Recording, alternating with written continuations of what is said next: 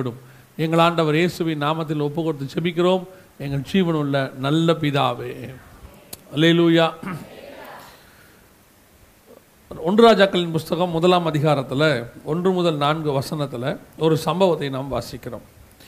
இந்த சம்பவம் வந்து ஒரு தீர்க்க தரிசன நிறைவேறுதல். பொதுவாக குறிப்பிட்ட ஒரு சில காலமாக அதாவது ஒரு சில வருஷங்களாகவே கர்த்தர் வசனத்தினுடைய இன்னொரு பரிமாணம் இன்னொரு பகுதி. ஆவிக்குரிய பகுதியை வாசிக்க ஒரு கிருப தந்திருக்கிறார். அது ஆவியானவருடைய மிகப்பெரிய தயவு. என்ன அப்படின்னா பொதுவாக நீங்கள் ஒரு வசனத்தை வாசிக்கும் போது அந்த வசனத்துக்கு மூன்று விதமான விளக்கங்கள் இருக்கும். ஒன்று நீங்கள் படிக்கிறதுக்கு முன்னாடியே உங்களுக்கு சொல்லி கொடுத்துருப்பாங்க உட்காந்து அது உங்களுக்கு தெரியும். யாராவது பிரசங்கத்தில் அதை பற்றி பேசியிருப்பாங்க. இது ஒரு வகையான உங்களுக்கு தெரிந்ததான சத்தியம் அந்த வசனத்தை பற்றி ரெண்டாவது நீங்கள் வாசிக்கும் போது நீங்கள் தியானிக்கும் போது உங்களுக்கு சில வெளிப்பாடுகள் கிடைக்கும். இது அந்த வசனத்தினுடைய ரெண்டாவது டைமென்ஷன் அதாவது ஆனால் உண்மையிலே இன்னொன்று இருக்குது அது என்னென்னா இதை எழுதின ஆவியானவர் ஏன் எழுதுனேன்னு சொல்லி கொடுப்பாரு. அவர் சொல்லி கொடுக்கறது தான் மற்றதெல்லாம் தப்புன்னு கிடையாது. அது அவங்கவுங்களுக்கு வெளிச்சத்துக்கு கிடைக்கிறது. உதாரணமாக இப்போ யோவான் ஸ்டானகனை பார்த்து ஜனங்களுக்கு அவன் அவன் சொல்கிற காரியங்கள் எல்லாத்தையும் பார்க்கும்பொழுது அவங்களுக்கு வந்து அவன் ஒரு மேசியாவை போல தெரிகிறான். அதனால் கேட்குறாங்க நீங்கள் தானா அந்த மேசியானும் போது அவன் சொல்கிறான் நான் இல்லை. அப்போ அவங்களுக்கு ஜனங்களுக்கு ஒரு வெளிப்பாடு இருக்குது. இது வந்து யோவான் ஸ்டானகனா தான் இருக்குமோ அப்படின்னு. அது அவங்களுக்கு அவனை பார்க்கும் போது இருக்கிற வெளிப்பாடு. தப்பு கிடையாது. ஆனால் ஜனங்க காத்திருக்கிறாங்க தாகத்தோடு இருக்கிறாங்க. அவங்களுக்கு அவனை பார்க்கும் போது ஒரு வெளிப்பாடு இவன் தான் மேசியாவாக இருப்பானோன்னு. அவன் அது சொல்கிறான் இல்லை நான் இல்லை அப்படின்னு. ஆனால் உண்மையான மெனி மேசியா யாருன்னா ஒருத்தர் வராரு பின்னாடி. அவர் வரும்போது அவனே சுட்டி காட்டுறான் இவர் தான் உலகத்தின் பாவத்தை சுமந்து தீர்க்கிற தேவ ஆட்டுக்குட்டி அப்படின்னு. இவங்க ரெண்டு பேருமே வசனத்துக்கான அடையாளம். எப்படின்னு கேட்டிங்கன்னா யோவான் சாண்டரை பற்றி சொல்லும்போது வனாந்திரத்தில் கேட்கிறவருடைய சத்தம்னு இருக்குது இயேசுவை பற்றி சொல்லும்போது அவர் வார்த்தைன்னு இருக்குது இப்போ இந்த ரெண்டு வார்த்தையும் ச- ஒரு சத்தத்தையும் பார்க்குறாங்க வார்த்தையும் பார்க்குறாங்க. இந்த சத்தம் ஒருவேளை கர்த்தராக இருக்குமோ அப்படின்னு அவங்களுக்கு ஒரு சந்தேகம். ஆனால் அது அல்ல. இயேசு வந்து வார்த்தையாக நிற்கிறார் ஆனால் இவரை பார்த்தா அவங்களுக்கு தெரியல. அப்புறம் இவரே விளக்கி சொல்கிறாரு யோவான் சாணங்களும் சொல்கிறாரு நீங்கள் எதிர்பார்த்த அந்த மேசியா இவர்தான். இதே மாதிரி தான் ஒவ்வொரு வசனத்துக்கும் நமக்கு சில காரியங்களை படிக்கும்போது வேற மாதிரி தோணும். அது தப்பு கிடையாது படிக்கலாம். ஆனால் அதனுடைய உண்மையான விளக்கம் ஒன்று இருக்கிறது பின்னாடி. அது அந்த வசனத்துக்குள்ள இருக்கும் அது ஆவியானவர் நமக்கு சொல்லிக் கொடுப்பார். எப்படி யோவான் ஸ்நானகன் வந்து இயேசுவை இவர் தான் தேவாட்டுக்குட்டின்னு சொல்லி கொடுத்தாரோ அதே மாதிரி ஆவியானவர் நமக்கு சொல்லி கொடுப்பார். ஸோ அந்த வசனத்துக்கான பின்புலத்தை நீங்கள் புரிஞ்சு படிக்கலாம். இப்போ நம்ம இந்த வசனம் படிக்கிறோம் பாருங்களேன் ஒன்று ராஜாக்களின் புஸ்தகம் ஒன்று முதல் நான்கு வசனங்கள் படிக்கிறோம் இல்லையா? இதை நீங்கள் பார்த்தீங்கன்னா பொதுவாக பார்க்குறதுக்கு ஒரு சம்பவம். தாவீதின் வாழ்க்கையிலே நடக்கிறதான ஒரு சம்பவம். ஆனால் இந்த சம்பவம் வந்து ஒரு தீர்க்க தரிசனத்தினுடைய நிறைவேறுதல். வாசிங்க. ஆதியாகமத்தின் புஸ்தகம். ஆதியாகமத்தின் புஸ்தகம் நாற்பத்தி ஒன்பதாம் அதிகாரம். ஆதியாகமத்தின் புஸ்தகம் நாற்பத்தி ஒன்பதாம் அதிகாரம். ஒன்பதாவது வசனத்தை வாசிங்க யூதா பாலசிங்கம். யூதா பாலசிங்கம். நீ நீ இறை கவர்ந்து கொண்டு. ஏறி போனாய். என் மகனே. சிங்கம் போலும் சிங்கம் போலும். கீழச்சிங்கம் போலும் கிளச்சிங்கம் போலும் சரி ஓகே. மடங்கி படுத்தான் சிங்கம் போலும் கிளச்சிங்கம் போலும் கிழச்சிங்கம் போலும் மடங்கி படுத்தான் மடங்கி படுத்தான் அவனை எழுப்புகிறவன் யார்? அவனை எழுப்புகிறவன் யார்? சிங்கம் போலும் கிழச்சிங்கம் போலும் யூதா கோத்தரம் மடங்கி படுத்தது. அதை எழுப்புகிறவன் யார்? அப்படின்னு சொல்லி யாக்கோபுக்கு ஒரு தீர்க்க தரிசனமான ஒரு தரிசனம் கிடைக்குது. ஆனால் எழுப்புகிறது யாருன்னு அவனுக்கு தெரியல பாருங்க. அந்த எழுப்புகிறது யாருங்கிறதோட அவன் முடிச்சிட்டான். சிங்கம் போலும் கிழச்சிங்கம் போலும் மடங்கி படுத்தான். யூதா கோத்தரம் ரெண்டு இடத்துல இது திருவசன பண்டிகைன்றதுனால ஒரு பைபிள் ஸ்டடி மாதிரி நம்ம சொன்னால் அவங்களுக்கு பிரயோஜனமாக இருக்குமேன்னு பார்க்கணும். இப்போது யூதா கோத்திரம் ரெண்டு இடத்துல மடங்கி படுக்குது ஒன்று ஒன்றாஜாக்கள் ஒன்றாம் அதிகாரத்தில் தாவீது மடங்கி படுத்தான் இப்போ இவனை யாருமே எழுப்ப முடியல. வசனம் சொல்லுது அவனுக்கு அனல் உண்டாகவில்லை. அவனை எழுப்ப முடியல. இது கிழச்சிங்கம் போல எழுபது வயசில் தாவீது மடங்கி படுகிறான் கிழச்சிங்கம் போல. சிங்கம் போல மடங்கி படுத்தது யார் அப்படின்னு கேட்டிங்கன்னா இயேசு கிறிஸ்து. அவர் தான் சிங்கம் போல யூதா கோத்திரத்தினுடைய ராஜசிங்கம் யூத ராஜசிங்கம். அவரை சிலுவையில் அறைந்து அவரை வந்து கல்லறையில் கொண்டு போய் வச்சாச்சு. சிங்கம் போல அவர் மடங்கி படுத்தார். இவன் கிழச்சிங்கம் போல மடங்கி படுத்தார் இவனை எழுப்புகிறது யார்? அங்கே இயேசுவை எழுப்புகிறது யார்? அதனால தான் வசனம் சொல்லுது பிதாவாகிய தேவன் மரித்தோரிலிருந்து இயேசு கிறிஸ்துவை உயிரோடு கூட எழுப்பினார். அதற்கு நாங்கள் சாட்சிகளாக இருக்கிறோம் என்று யார் சொல்றது? அப்போஸ்தலர்கள் சொல்கிறாங்க அப்போ இயேசு கிறிஸ்துவை உயிரோடு கூட எழுப்பினார். சிங்கம் போல படத்த அவரை எழுப்பினார். இந்த வெளிப்பாடு யாருக்கு இல்லை? யாக்கோபுக்கு இல்லை. அதே நேரத்தில் இந்த இடத்துல கிழச்சிங்கம் போல மடங்கி படுத்தான் இவனை எழுப்புகிறவன் யார்? இப்போ நம்ம இந்த ஒரு கேள்விக்கு தான் பதில் பார்க்க போகிறோம் கிழச்சிங்கம் போல மடங்கி படுத்த தாவீது. அதைத்தான் பார்க்க போகிறோம் சிங்கம் போல மடங்கி படுத்த இயேசு. அது வேற. அது வேற ஒரு காரியம். அப்போது ஒன்றாஜாக்களின் புஸ்தகம் ஒன்றாம் அதிகாரம் ஒன்று முதல் நாலு வசனத்தில் யாக்கோபினுடைய தரிசனம் நிறைவேறுகிறது. யூதா கோத்திரம் ராஜ்ய பாரம் சிங்கம் போல கிழச்சிங்கம் போல மடங்கி படுத்து விட்டது. இதை எழுப்புகிறது யார்? இந்த யூதா கோத்திரமானது மிக முக்கியமான ஒரு கோத்திரம். அதாவது லேயால் வழியாக வருகிற மிக முக்கியமான கோத்திரம். இது ஒவ்வொன்றத்துக்கு பின்னாடியும் ஒரு தேவனுடைய ஆவிக்குரிய திட்டம் இருக்கிறது.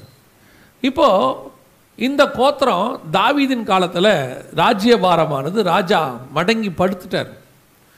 இதோடைய அர்த்தம் என்ன அப்படின்னு கேட்டிங்கன்னு சொன்னால் ஒரு காலத்தில் வல்லமையாக செயல்பட்டு கொண்டிருந்ததான தாவீதை கண்டால் எல்லாருக்கும் பயம்.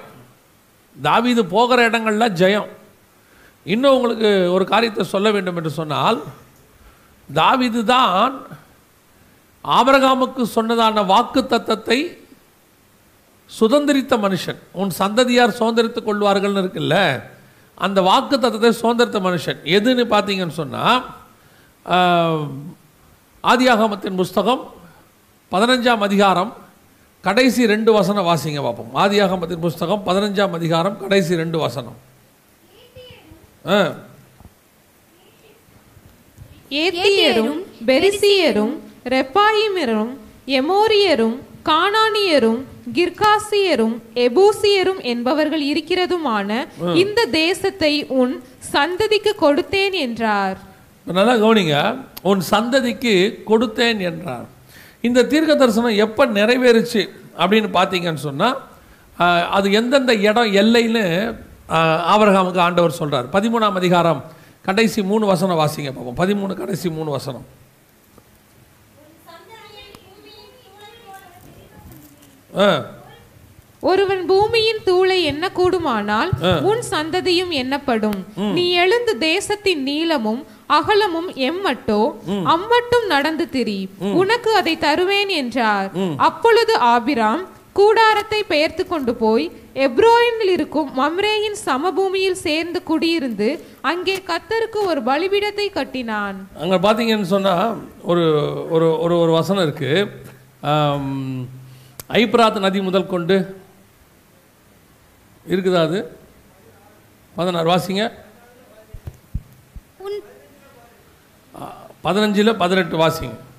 அந்நாளிலே கத்தர் ஆபிராமோடே உடன்படிக்கை பண்ணி எகிப்தின் நதி துவங்கி அபிபிராத்து நதி என்னும் பெரிய நதி மட்டும் உள்ளதும் கேனியரும் கெனிசியரும் கத்மோனியரும் ஏத்தியரும் பெரிசியரும் ரெப்பாயிமரும் எமோரியரும் கானானியரும் கிர்காசியரும் எபூசியரும் என்பவர்கள் இருக்கிறதுமான இந்த தேசத்தை உன் சந்ததிக்கு கொடுத்தேன் என்றார்.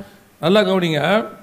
இது ஆண்டவர் வந்து அவனுக்கு சொல்கிறது அதாவது உனக்கு கொடுக்குற இந்த தேசம் எப்போ ஐப்ராத் நதி வரைக்கும் உள்ளதான இந்த இடத்த உனக்கு நான் கொடுத்தேன்னு சொல்லி ஆண்டவர் தாவீதுக்கு சொல்கிறார் இந்த தீர்க்க தரிசனத்தை நிறைவேற்றினது தாவீது தான். எங்கன்னு வாசிங்க. ஒன்று நாளாகமத்தின் புஸ்தகம் பதினெட்டாம் அதிகாரம் மூன்றாவது வசனம் வாசிங்க ஒன்று நாளாகமும் பதினெட்டு மூன்றை வாசிங்க சோபாவின் ராஜாவாகிய ஆதாரேசர் ஐபிராத் நதி அண்டையில் தன் இராணுவத்தை நிறுத்தப் போகிறபோது தாவீது அவனையும் ஆமாத்தின் கிட்டே முறியடித்தான் நல்லா கவனிங்க. ஆபிரகாமுக்கு கொடுத்த அந்த ஐப்ராத் நதிக்கரை என்கிறதான தீர்க்க தரிசன வாக்கு தத்தத்தை நிறைவேற்றின மனுஷன் யாருன்னா தாவீது. இதுக்கு ஒரு காரணம் இருக்குது ஏன்னா இதுக்கு பின்னாடி இயேசு வந்து இந்த இடத்துல ஆளுகை செய்ய போகிறார் அப்படி ஆபிரகாமுக்கு கொடுத்த ஆசீர்வாதங்களை வேறு யாருமே சுதந்திரிக்கலை. ஏன் சுதந்திரிக்கலை அப்படின்னு கேட்டிங்கன்னா நடுவில் யோசுவா காலத்தில் கூட இவங்க தேசத்துக்கு வந்துடுறாங்க. ஆனால் ஜோ யோசுவா திருப்பி திருப்பி சொல்வார் நீங்கள் சுதந்திரிக்க வேண்டிய தேசம் இன்னும் பெருசாக இருக்கிறது விசாலமாக இருக்கிறது. ஆனால் யாருமே சுதந்திரிக்கலை. அதை சுதந்திரித்த ஒரே ஆள் யாருன்னு கேட்டிங்கன்னா தாவீது தான் சுதந்திரிக்கிறார். அப்படிப்பட்ட தாவீதின் ராஜ்யபாரம். இது வந்து தேவனுடைய தீர்க்க தரிசனம் அல்லது தேவனுடைய தரிசனம் இயேசு கிறிஸ்துவுக்கு முன்மாடல். அப்படி வரக்கூடிய தாவிதானவன் மடங்கி படுத்தான். எப்பேற்பட்டதான ஒரு ராஜ்யபாரம் பாருங்க. எங்கே கானான் தேசம் இஸ்ரேவேலில் ஆரம்பித்து ஈராக் வரைக்கும் இன்றைக்கி இருக்கிற ஈராக் வரைக்கும் தாவீதுடைய கண்ட்ரோலில் இருந்திருக்கு. அப்படி அரசாண்டதான தாவீது. கர்த்தருடைய யுத்தம் தாவீதின் யுத்தம் கர்த்தருடைய யுத்தம்னு பைபிள் சொல்லுது. கர்த்தருடைய ஸ்பிரிச்சுவல் வாரம் தாவிதோடைய உலக பிரகாரமான யுத்தமும் ஒரே யுத்தம். அந்த அளவுக்கு கர்த்தர் தாவிதை எடுத்து பயன்படுத்துகிறார் ஆனால் இன்றைக்கி அந்த தாவிது எப்படி இருக்கிறானா அனல் இல்லாதபடிக்கு படுத்து கிடக்கிறான். வசனம் சொல்லுது அவனை தப்பியோடின போது வித்தாப்பியனான போது வஸ்திரங்களினால் அவனை மூடினாலும் அவனுக்கு அனல் உண்டாகவில்லை. இதுதான் இன்னைக்கு திருச்சபை. யூதா கோத்தரம் இயேசு கிறிஸ்துவின் மூலமாக வந்திருக்கிற இன்னொரு கோத்தரம் தான் புதிய ஏற்பாட்டு திருச்சபை. இயேசு கிறிஸ்துவின் விழாவிலிருந்து புறப்பட்டு வந்ததான சந்ததி. இந்த சந்ததி கடைசி காலத்தில் எப்படி இருக்குது அப்படின்னு கேட்டிங்கன்னு சொன்னால் அனல் இல்லாத சந்ததியாய் படுத்து கிடக்கிறது. தாவிது படுத்து கிடக்கிற மாதிரி படுத்து கிடக்குது. ஆனால் இந்த தாவிது யார்? ஒரு காலத்தில் கோலியாத்தை ஜெயித்தவர் இந்த தாவிது யார்? ஒரு காலத்தில் சிங்கம் கரடியை ஜெயித்தவர் இதே தாவிது தான் ஐப்ராத் நதிக்கரை வரைக்கும் எல்லைகளை விஸ்தாரமாக்கினவர். The most powerful king powerful king அப்படிப்பட்டதான ராஜ்யபாரம் இன்னைக்கு மடங்கி படுத்தான். அதுதான் இன்னைக்கு திருச்சபையினுடைய நிலை. ஆவிக்குரிய திருச்சபை இன்னைக்கு எப்படி இருக்குது தெரியுமா? ஒரு காலத்தில் இருந்த பெருமைகளையே பேசிக்கிட்டு இருக்கிறோம். என்ன பேசிகிட்டு இருக்கிறோம்? பவுல் அப்படி செய்தார் ஸ்தேவான் இப்படி செய்தார் யோவான் இப்படி செய்தார் வேதாமம் அப்படி சொல்லுகிறது. உண்மை இன்னைக்கு சபையினுடைய நிலைமை என்ன? இன்னைக்கு ஆவிக்குரிய சபையினுடைய நிலைமை என்ன? எங்கள் தாத்தா காலத்தில் அப்படி செஞ்சாங்க அப்பா காலத்தில் அப்படி செஞ்சாங்க ஏன் காலத்தில் என்ன செஞ்சாங்க? அதுதான் கேள்வி. நான் என்ன செஞ்ச ஆண்டவருக்கு? இன்னைக்கு நிறைய திருச்சபைகள் அனல் இல்லாதபடிக்கு படுத்து கிடக்கு. ஆனால் ராஜ்யபாரம் இருக்குது ஆனால் ராஜா தான். தாவிதுக்கு பேர் ராஜா தான். எந்த மாற்று கருத்தில் வசனம் சொல்லுது தாவிது ராஜா மடங்கி படுத்தான். இன்னைக்கு ஆவிக்குரிய திருச்சபைகள் இப்படி தான் ஒரு ஒரு காலகட்டத்திலையும் திருச்சபைகள் மடங்கி படுக்கும். நீங்கள் சரித்திரத்தை எடுத்துக்கிட்டிங்கன்னா முதல் ரெண்டு மூணு நூற்றாண்டுகளுக்கு சபை நல்லா இருந்துச்சு. மூணாவது நான்காவது நூற்றாண்டில் கான்ஸ்டன்டைன் மன்னன் காலத்தில் சபை மடங்கி படுக்க ஆரம்பித்தது. அதோட மார்ட்டின் லூத்தர் வர வரைக்கும் சபையில் அனல் கிடையாது. மடங்கி படுத்து கிடந்துச்சு. ஒரு மனுஷனை கத்தர் எழுப்புகிறார் மார்ட்டின் லூத்தர்னு. அந்த மனுஷன் எழும்பி மிகப்பெரிய எழுப்புதலுக்கு காரணமாக இருந்தார். அதற்கு பிறகு நானூறு வருஷம் சபை மீண்டும் மடங்கி படுத்துருச்சு. அனல் இல்லாமல் போயிடுச்சு அப்போ தான் ஆண்டவர் அசூசா ஸ்ட்ரீட்டில் வெந்தகோஸ்த இயக்கத்தினுடைய மிகப்பெரிய எழுப்புதலை உருவாக்குகிறார். இப்போ திருப்பியும் நூற்றி இருபது வருஷம் ஆகிப்போச்சு மீண்டும் சபை அதே நிலைமைக்கு வந்து விட்டது மீண்டும் அனல் இல்லாத நிலைமை படுத்து கிடக்குது. வசனம் கேட்குது இவனை எழுப்புகிறவன் யார்? ஒரு காலத்தில் நான் சிங்கத்தை ஜெயிச்சது உண்மை ஒரு காலத்தில் கரடியை ஜெயிச்சது உண்மை கோலியாத்தை ஜெயிச்சது உண்மை ஆனால் இன்னைக்கு நிலைமை என்ன? நிறைய ஊழியங்கள் படுத்துருச்சு. நிறைய ஊழியர்கள் படுத்து விட்டார்கள். இன்னைக்கு கர்த்தர் இந்த அனலை உண்டாக்குறதுக்கு ஒரு ஆளை தேடிக்கிட்டு இருக்கிறார் பாருங்க. கர்த்தர் தேடுற ஒரு ஆள் இந்த அனல் உண்டாக்குற ஒரு ஆள் இப்போ வேணும். இன்னும் பழம்பெருமைகளே பேசிக்கிட்டு பழைய சாட்சிகளையே சொல்லிக்கிட்டு சாட்சியை சொல்கிறது தப்பு கிடையாது. அதன் வழியாக நாம் என்ன செய்கிறோங்கிறதா கேள்வி. பழைய பாட்டை பாடுறது தப்பே கிடையாது. ஆனால் அந்த பாட்டில் உள்ளதான ஆவி நமக்குள்ள வருதாங்கிறதா முக்கியம். வெறும் புகழ்ச்சி. அது அப்படி இருந்துச்சு இது இப்படி இருந்துச்சு. ஒரு பேச்சோட சரி. இன்றைக்கி என்ன? நிறைய பேர் படுத்துட்டாங்க. நிறைய பேர் படுத்துட்டாங்க. இன்றைக்கி ஆண்டவர் சொல்கிறாரு எனக்கு திருச்சபைக்கு அனல் உண்டாக்குற ஒரு ஆள் வேண்டும். லவதேக்கிய சபையை பார்த்து கத்தர் சொல்கிறாரு அனலும் இல்லை குளிரும் இல்லை. ஆண்டவர் சொல்கிறார் வஸ்திரத்தை வாங்கிக்கோ. இங்கே எந்த வஸ்திரம் போட்டு மூடினாலும் என்ன இல்லையாமா அனல் உண்டாகவில்லை. சில சபைகள்லாம் பார்க்கும்போது ஒரு ஓ காலத்து பா பாஸ்டர்கிட்ட நேற்று இன்றைக்கி பேசிகிட்டு இருந்தோம். வசனம் சபைக்குள்ளே எவ்வளோ நல்லா போயிட்டு இருக்குது அப்படின்னு. சில இடங்கள்லாம் வசனம் போகாது. அப்படியே ஒரு மாதிரி கட்டின இருதய ஆண்டவரே சொல்கிறார் பாருங்க நாலு வகையான நிலம் இருக்குதுன்னு சொல்லி. அந்த மாதிரி தான் இன்றைக்கும் சபை நாலு வகை இருக்குது நாலு வகையான சபையில் நல்ல நிலம் குறைவாக மாறிடுச்சு வசனம் போகிற சபை நிறைய கற்பாறை. உள்ளுக்குள்ளே போக மாட்டேங்குது வசனம். சில சபைகளுக்கு போகிறோம். ரெண்டு மணி நேரம் ரெண்டரை மணி நேரம் ஜனங்க உட்காந்து கேட்குறாங்க முடியும் போது சொல்கிறாங்க ஏன் அதுக்குள்ளேயே முடிச்சிட்டீங்கன்றாங்க. காரணம் பேசுகிறவர் அல்ல நிலம் நல்ல நிலம். விதை நல்ல விதை தான் வசனம் நல்ல வசனம் தான் வசனத்தில் பற்றி எந்த பிரச்சனையும் கிடையாது. நிலம் எப்படி இருக்குது? இன்னைக்கு நிலம் அனல் இல்லாமல் கிடக்குது படுத்து கிடக்கு. பல இடங்களில் எழுப்ப முடியல. ஆண்டவரும் எப்படியாவது அனல் உண்டாக்கணும்னு நினைக்கிறாரு. தன் ரத்தம் சிந்தி சம்பாதித்த ஆத்துமாக்களை ஒரு நாளும் வருகை வரைக்கும் கத்தர் கைவிடுகிறதே இல்லை. எப்படியாவது எழுப்பிடணும் தான் நினைக்கிறார். ஆனால் அனல் இல்லை பாருங்க. இதனால் என்ன என்ன காரணம் என்ன ஆகிப்போச்சு நாம் சபை படுக்கிற நிலைமைக்கு வந்துருச்சு. நேற்று வாசிச்சோம் இல்லையா? மணவாட்டி என்ன பண்ணிட்டாலாம் படுத்துட்டா. நான் நித்திரை கொண்டேன். நான் கண்ணு மூடிட்டேன். இருதயமோ விழித்திருக்கிறது. இருதயம் நல்லா விழிச்சிருக்குது. ஆனால் கண்ணு நல்லா தூங்குது. சபை இன்னைக்கு அப்படி தான் இருக்குது படுத்திருக்கிற நிலைமை. இப்போ கர்த்தர் சபையை எழுப்ப விரும்புகிறார். இப்போ என்ன சொல்கிறாங்க பாருங்களேன். ரெண்டாவது வசனம். ஒன்றாஜாக்கள் ஒன்று ரெண்டு. ஆ.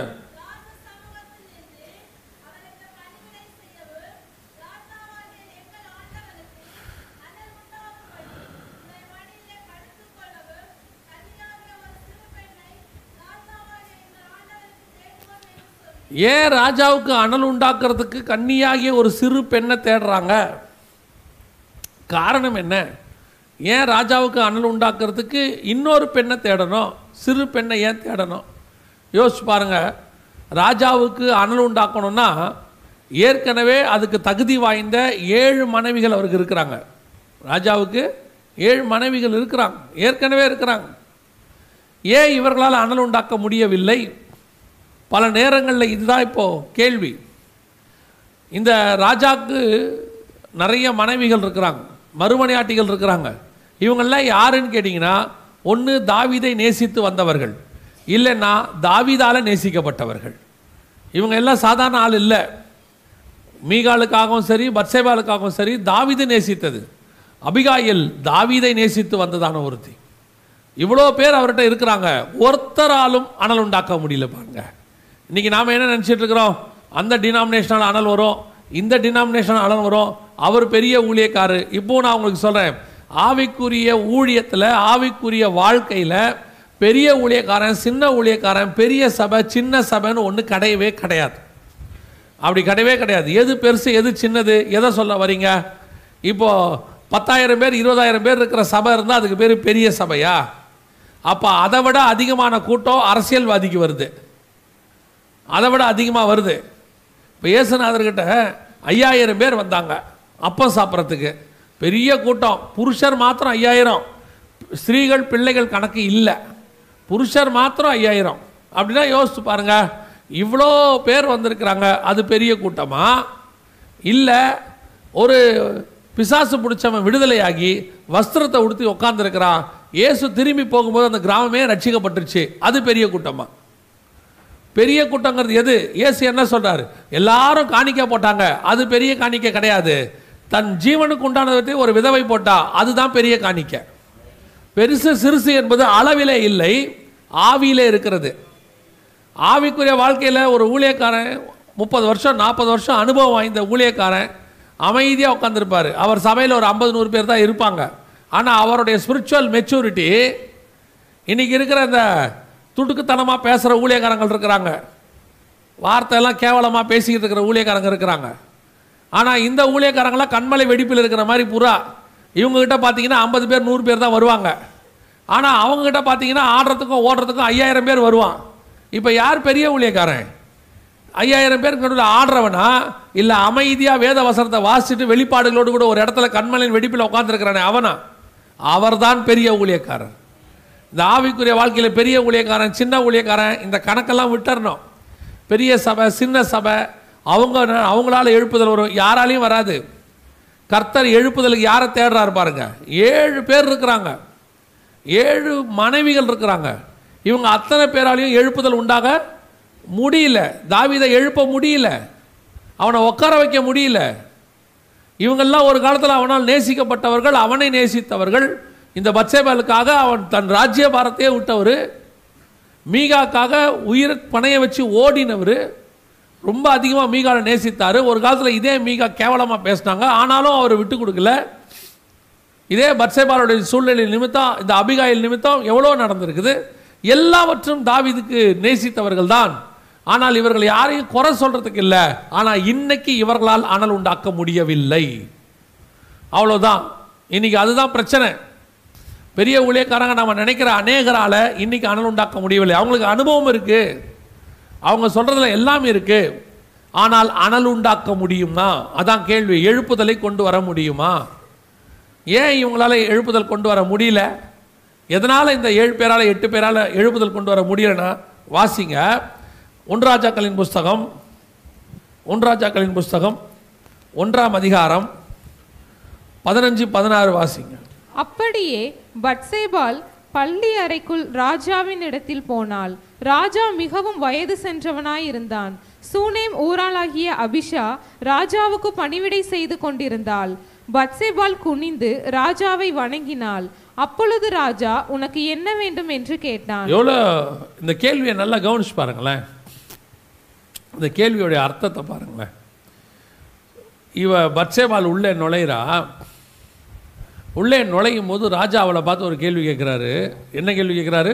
உனக்கு என்ன வேண்டும் என்று ஒரு மனைவி தன் கணவனை உடம்பு சரியில்லாத போது பார்க்க வந்தா கணவன் கேட்குற கேள்வி அது. கணவன் என்ன கேட்கணும்? வா பர்சிபால் என்ன உடம்பு சரியில்லைன்னு பார்க்க வந்தியா? என்ன இப்போ வந்திருக்கிற? இத்தனை நாள் எங்கே போன? இப்படி தானே கேட்கணும். அவன் உள்ளே நுழைஞ்ச உடனே அவன் கேட்குற கேள்வி என்ன தெரியுமா? உனக்கு என்ன வேணும்? அதோடைய அர்த்தம் என்ன தெரியுமா? பட்சேவால் என்னை பார்க்க வந்தானா ஏதாவது காரணத்தோட தான் பார்க்க வருவா? ஏதாவது தேவையோடு தான் பார்க்க வருவா? இல்லைன்னா அவள் என்னை பார்க்க வர மாட்டான்னு அர்த்தம். ஏன் பட்சேபேலால் அனல் உண்டாக்க முடியல தெரியுமா? ஏசுக்கிட்ட ஏதாவது ஒரு தேவையோடு கொடு ஏதாவது ஒரு எதிர்பார்ப்போடு கொடு ஏதாவது ஒரு விண்ணப்பத்தோடு கொடு ஜெபத்தோடு கொடு வர்ற ஒரு கூட்டம் இருக்கு. தப்பு கிடையாது. ஆனால் இந்த கூட்டத்தால் எழுப்புதல் வராது. இப்போ பட்சேபாலே வந்திருக்கிறாங்க பாருங்களேன். எதுக்கு வந்தாங்கன்னு பார்த்தீங்கன்னா அவன் என்ன வேண்டும்னு கேட்குறான் கேட்டவொடனே அந்த அம்மாவே சொல்லுது சாலமோன் ராஜாவாகணும் அதுக்காக வந்தேன். இந்த அம்மாவும் என்ன சொல்லணும்? நியாயமாக ஒரு பேச்சுக்காவது? உடம்பு சரியில்லை உங்களை பார்க்கலான்னு வந்தேன். இதான பதில். ஆனால் இப்போ அந்த அம்மாவும் உடம்பு சரியில்லைன்னு பார்க்க வரல. அனல் இல்லாமல் இருக்கிறானேன்னு பார்க்க வரல. இவங்கெல்லாம் முடிவு பண்ணிட்டாங்க. தாவிது முடிஞ்சான். கதை ஓவர். ஆனால் கர்த்தர் நினைக்கல இல்லை தாவிது எழுந்திரிச்சு உட்காரணும். மீண்டும் ஒரு அனல் வரணும். ஒரு எழுப்புதல் வரணும். ஆனால் யாரால் வராது? பத்சேபாலால வராது அபிகாயிலால் வராது மீகாலால் வராது. காரணம் என்னவென்று சொன்னால் இவர்கள் எல்லாரும் ஒரு தேவையோடு கூட தாவிதை சந்திக்கிறவர்கள்.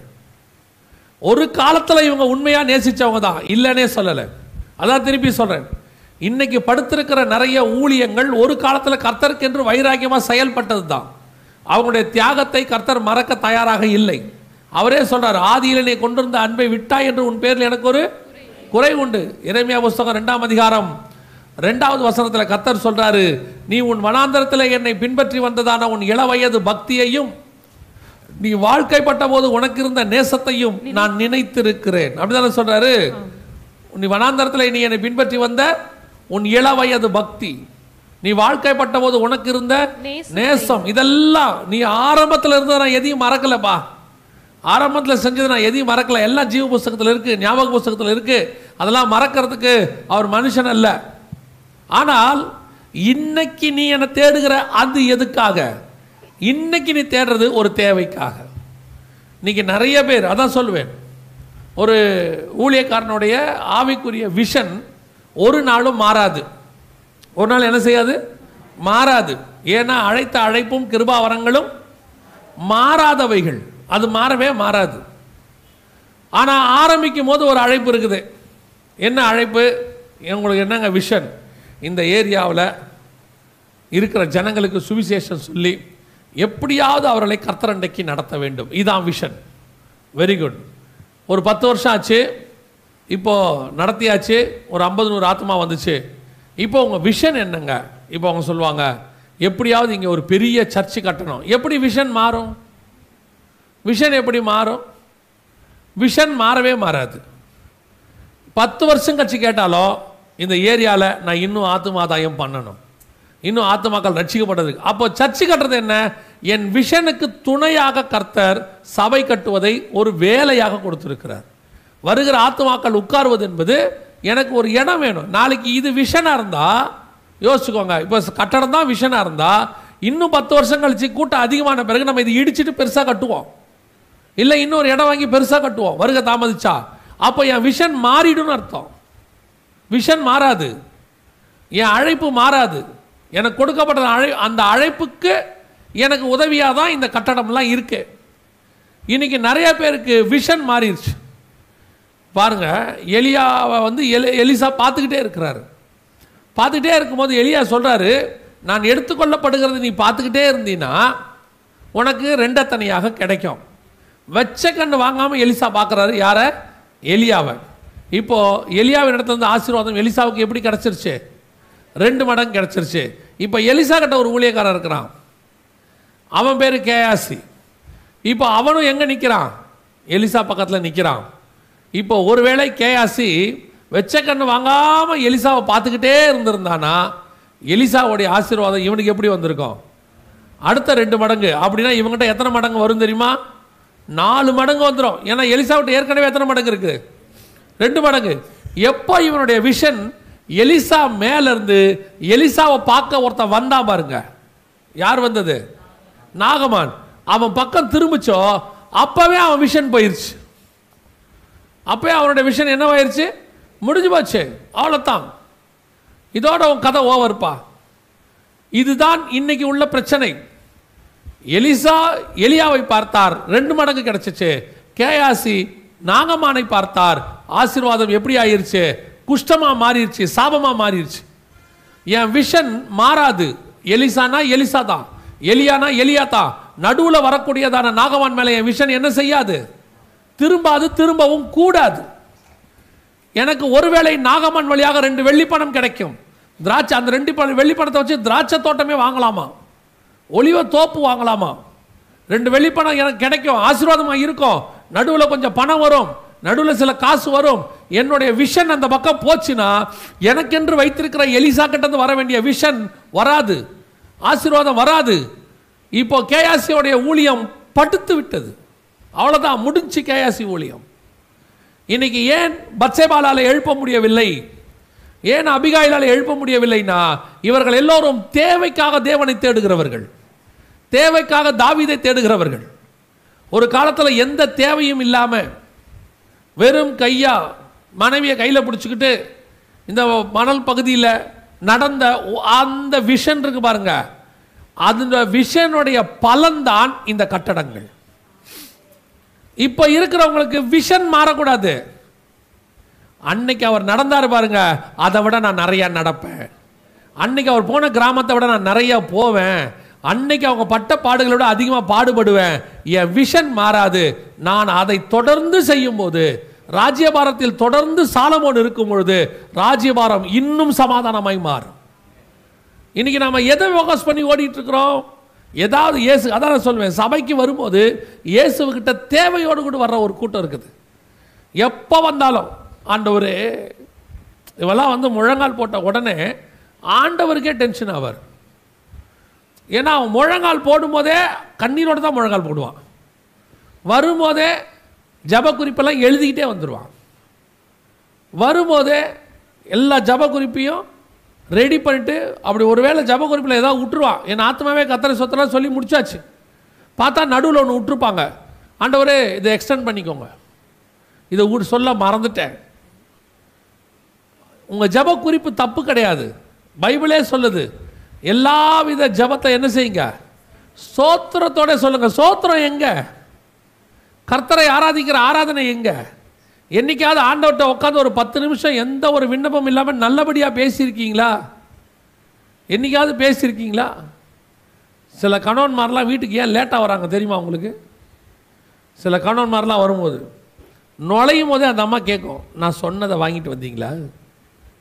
அவன் பாவம் என்ன வேலைக்கு போனாரோ எதில் மறந்தாரோ தெரியாது. அவ்வளோதான் உள்ளே நுழையும் போதே அவர் ஐயோ மறந்துட்டேன். அதுக்கப்புறம் அந்த அம்மா ஒன்று ஆரம்பிக்கும் பாருங்க. எஃப்எம் ரேடியோ சாப்பாடு போட்டு முடித்து படுக்க போகிற வரைக்கும் பேசினே இருக்கோம். சரி படுக்க போகும்போது அந்த மாதிரி தூங்கிருச்சு அமைதியாகிடுச்சின்ட்டு தூங்கினா பன்னெண்டு மணிக்கு வெறும் அழுகுற சத்தம் மட்டும் கேட்கும்.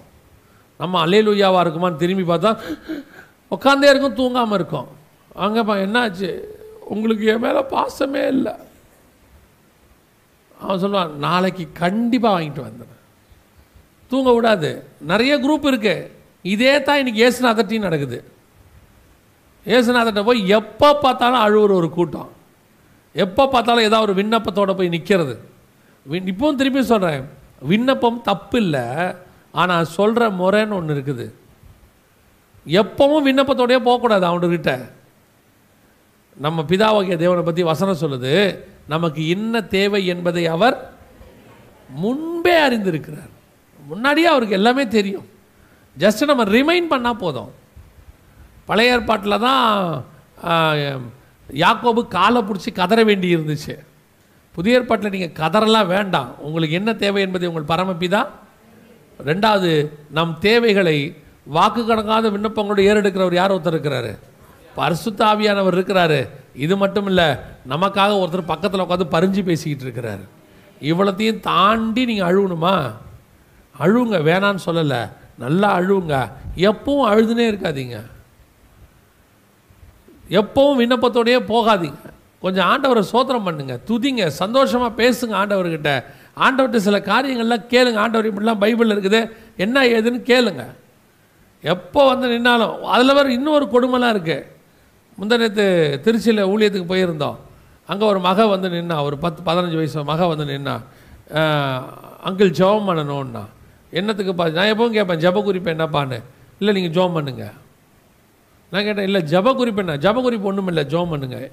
ஜப குறிப்பு ஒன்றும் இல்லாமல் நம்ம ஜோம் பண்ணால் என்ன ஆகும்? யோசித்து பாருங்க. இப்போ ஜெபம் பண்ண போது நானும் ஜெபம் பண்ண ஆரம்பிக்கிறேன். சர்வ வல்லமையுள்ள ஆண்டவர் என்னன்னா அவரும் சரி என்னவோ சொல்ல போகிறான் போல. அப்படின்னு ஒன்று ஜப குறிப்பு ஒன்றும் இல்லை ஆண்டவரே. சும்மா தான் ஜெபம் பண்ணேன். அவர் என்ன நினைப்பார் என்ன? அதுதான் பைத்தியம் மாதிரி வந்து கேட்குதுன்னா இந்த பைத்தியமும் எப்படி ஜெபம் பண்ணுது பாருங்கள் சிலருக்கெல்லாம் ஜப குறிப்பே இருக்காது. ஆனால் ஊழியக்காரர் வந்து நின்னா போய் மண்டையை கொடுக்கணுன்றது அவங்களுக்கு ஒரு ஆசை. எந்த ஊழியக்காரர் வந்தாலும் போய் மண்டையை கொடுத்துடணும் எது அந்த நேரத்தில் நான் இப்போ கேட்குறேன்னா பக்கத்தில் இருக்கவன் பார்த்துட்டே இருப்பான் ஓ இந்த ஆள் ஜப குறிப்பு கேட்குறான் கேட்டால் தான் ஜோம் பண்ணுவான் போல். அவர் வருவார் உங்களுக்கு என்ன ஜோம் பண்ணணும்? நல்லா இருக்கணும்னு ஜோம் பண்ணுங்கள் என்ன நல்லா நல்லா தானே இருக்கு இப்போ நீ உனக்கு என்ன பிரச்சனை இப்போ? நீ முப்பத்தெட்டு வருஷமாக குளத்துக்கிட்ட படுத்துருந்தினாலும் பரவாயில்ல. உனக்கு என்ன இப்போ பதினெட்டு வருஷமாக உனக்கு என்ன உடம்புல உடம்பு சரியில்லாமல் இருக்கா? நல்லா இருக்கு. நான் நல்லா இருக்கணும்னு சோமனு நீ நல்லா இருப்ப போ. அவ்வளோதான் சில ஆட்களுக்கு அது இந்த இந்த ஊழியக்காரனை பார்த்த உடனே வெளியிலேருந்து யாராவது வந்த உடனே போய் அப்படியே அந்த மண்டையை கொடுத்து அவரும் அந்த அர்ஜென்ட்டில் என்ன பண்ண போகிறாரு நான் எப்பவும் சொல்லுவேன் உங்களுக்கு நீங்கள் ஜோம் பண்ணுற மாதிரி உலகத்தில் வேறு யாருமே ஜோம் பண்ண முடியாது. சரி அதையும் தாண்டி உங்களுக்கு ஜோம் பண்ணுறதுக்கு ஒரு ஊழியக்காரனை உங்களுக்கு கொடுத்துருக்கிறார். உங்களுக்கு ஒரு மெய்ப்பன். இதெல்லாம் விட்டுறியா. இதை விட்டுட்டு இந்த புதுசாக வந்த உடனே இந்த ஹோட்டலில் போய் நான் நம்ம பையனுக்கு நேராக உட்காந்துருப்பான் அங்கே போன உடனே என்னடா சாப்பிட்ற? தோசை அப்படிம்பா என்னடா வீட்லேயும் தோசை தானே சாப்பிட்ற? இல்லை ஹோட்டல் தோசை நல்லா இருக்கும்பா இல்லை? அதே மாதிரி தான் ஊழியக்கார் வந்த உடனே எனக்கு ஒரு ஜோம் பண்ணுங்கள் ஏன் நீயும் ஜோம் பண்ணுறியா இல்லை இது ஹோட்டல் தோசை. இது ஒரு தடவை ஜோம் பண்ணுங்க. ஆண்டவர்கிட்ட வரும்போது நல்ல சந்தோஷமாக ஆவியோடும் உண்மையோடும் ஆண்டவரை இதுவரைக்கும் நீங்கள் எனக்கு செஞ்சதுக்கே நாங்கள் என்ன செய்யறதுன்னு தெரியாது. கத்தர் செய்த நன்மைகளுக்கு நாங்கள் எண்ணத்தை செலுத்துவோம். ரட்சிப்பின் பாத்திரத்தை கையில் எடுத்துக்கொண்டு அவரை தொழுது கொள்ளுவோம். இன்றைக்கி ஒரு கூட்டம் அப்படி இருக்குது. ஏதாவது தேவையோடு வர கூட்டம். தேவைகளை ஆண்டவர்கிட்ட சொல்லுவது தவறல்ல. ஆனால் தேவைகளையே சொல்லிக்கிட்டு இருக்கக்கூடாது. எப்போ போனாலும் அழுதுகிட்டே இருக்கக்கூடாது. எப்போ போனாலும் ஆண்டவர்கிட்ட இதே சொல்கிறது அவ்வளோ தூரம் அடி வாங்கின அந்த பவுலும் சீலாவுமே சிறைச்சாலையில் என்ன பண்ணாங்களாமா கைத்தட்டி பாட்டு பாடுறான். சந்தோஷமாக இருக்கான். உபத்திரவத்துக்கு கெட்சமனைக்கு புறப்பட்டு போகிறார் இயேசு. எங்கேருந்து கம்யூனியன் எடுத்துகிட்டு போகிறாரு போகும்போது எப்படி போனாரா தெரியுமா? அவர்கள் ஸ்தோத்திர பாட்டை பாடின பின்பு அடி வாங்க போகிறவரே சந்தோஷமாக பாடிக்கிட்டு போகிறார் அடித்து தொங்க விட்டுருக்கிற பவுலுமே கைத்தட்டி நல்லா சந்தோஷமாக பாடிக்கிட்டு இருக்கிறான். ஒன்றும் இல்லை. ஆண்டவர் எல்லா ஆசீர்வாதத்தையும் கொடுத்துருக்காரு. காலையில் பால் கெட்டு போச்சு. அவ்வளோதான் ஏன் இன்னைக்கு காலையில் பால் கெட்டுச்சு? ஏதோ ஒரு அவசகனமாக தோணுது.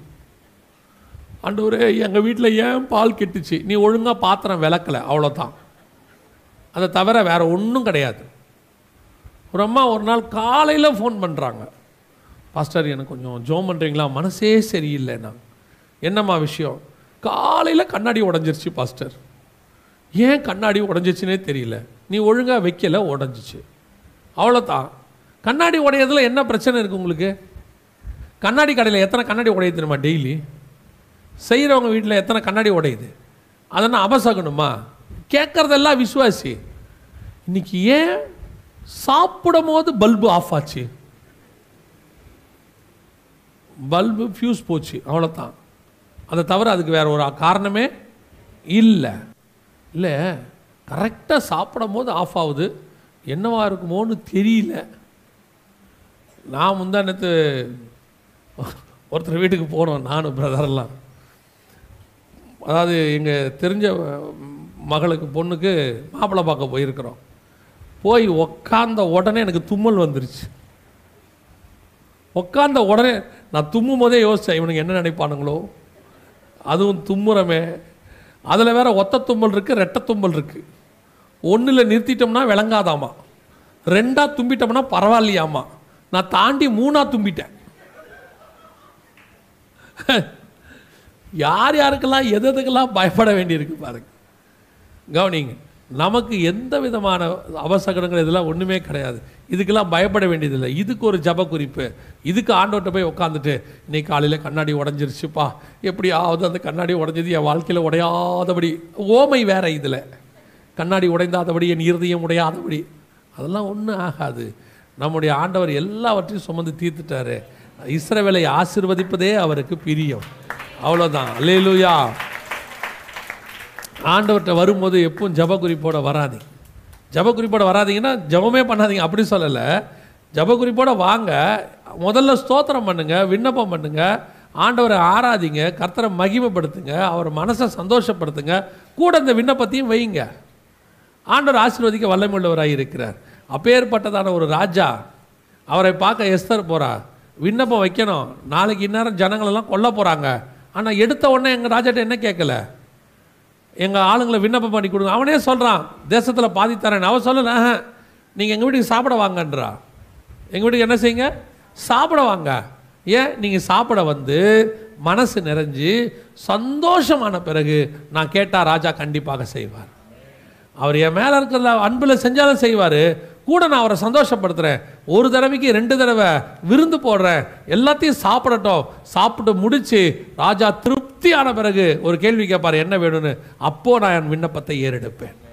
இதுதான் விண்ணப்பத்தை ஏறெடுக்கிற முறை.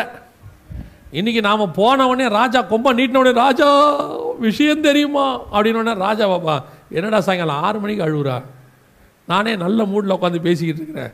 யார் அங்கே? இவ்வளோ தூக்கி வெளியே போடுங்கன்றவர். கவனியுங்கள். நம்முடைய ராஜா சர்வ வல்லமை உள்ள ராஜா. அவர் இருபத்தி நாலு மணி நேரம் துதிகள் மத்தியில் வாசம் பண்ணுகிறதான ஒரு ராஜா. அவருடைய ப- பரலோகத்தில் கண்ணீரும் இல்லை எதுவும் கிடையாது. அது சந்தோஷமான ராஜ்யம். அங்கே விண்ணப்பத்தை ஏறெடுக்கும் போது நீங்களும் சந்தோஷமாக இருங்க.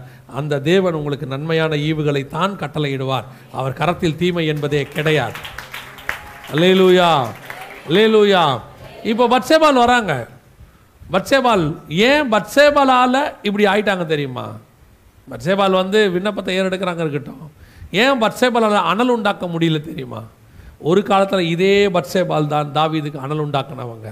ஒரு காலத்தில் இதே அபிகாயில் தான் தாவீதுக்கு அனல் உண்டாக்குனவங்க. இதுக்கெல்லாம் இன்னைக்கு என்ன காரணம் அப்படின்னு கேட்டிங்கன்னா அன்னைக்கு அவர்கள் அனல் உண்டாக்குற நிலைமையில் இருந்தார்கள். இன்றைக்கி அவர்கள் ராஜகுமாரத்திகளாய் மாறிவிட்டார்கள். ராஜகுமாரத்தி ஆயிட்டாங்க. ராஜாவுக்கு அனல் உண்டாக்குறதுக்கு அவன் சொல்கிறான் எல்லா இடத்துலையும் தேடி ஒரு கன்னி ஆகிய ஒரு பெ- சிறு பெண் ஒரு கன்னி ஆகிய பெண்ணை கொண்டு வருவோம். ஆனால் பட்சேபால் இப்போ அப்படி இல்லை. இவர்களுக்கு வயசாகி போச்சு. இவங்ககிட்டே அனல் இல்லை. இவங்க ஒரு புறம் ராஜகுமார்த்தியாய் மாறிட்டார்கள். இனி இதுதான் ஊழியங்களுடைய நிலைமை. ஒரு காலத்தில் ராஜா பார்க்கும்போது சாதாரணமாக இருந்த நம்ம இன்னைக்கு ஊழியத்தின் பாதையில் வளர வளர ராஜாத்திலும் ராஜகுமாரெல்லாம் மாறிட்டோம். ஏன்னா ஆண்டவரே சொல்கிறார் உங்களை ராஜாக்களும் ஆசாரியருமாய் அழைத்தேன். ஆனால் ராஜாக்களை அழைத்த ஆண்டவர் வெளியே ராஜாவாக இருக்க சொல்லலை உள்ளதான் ராஜாவாக இருக்க சொன்னார். இயேசு கிறிஸ்து யூதர்களுக்கு ராஜா. ஆமாம் தானே? என்னைக்காவது ராஜ வஸ்திரம் போட்டாரா? அரண்மனைக்கு போனாரா? ராஜ உபசார சாப்பாடு சாப்பிட்டாரா?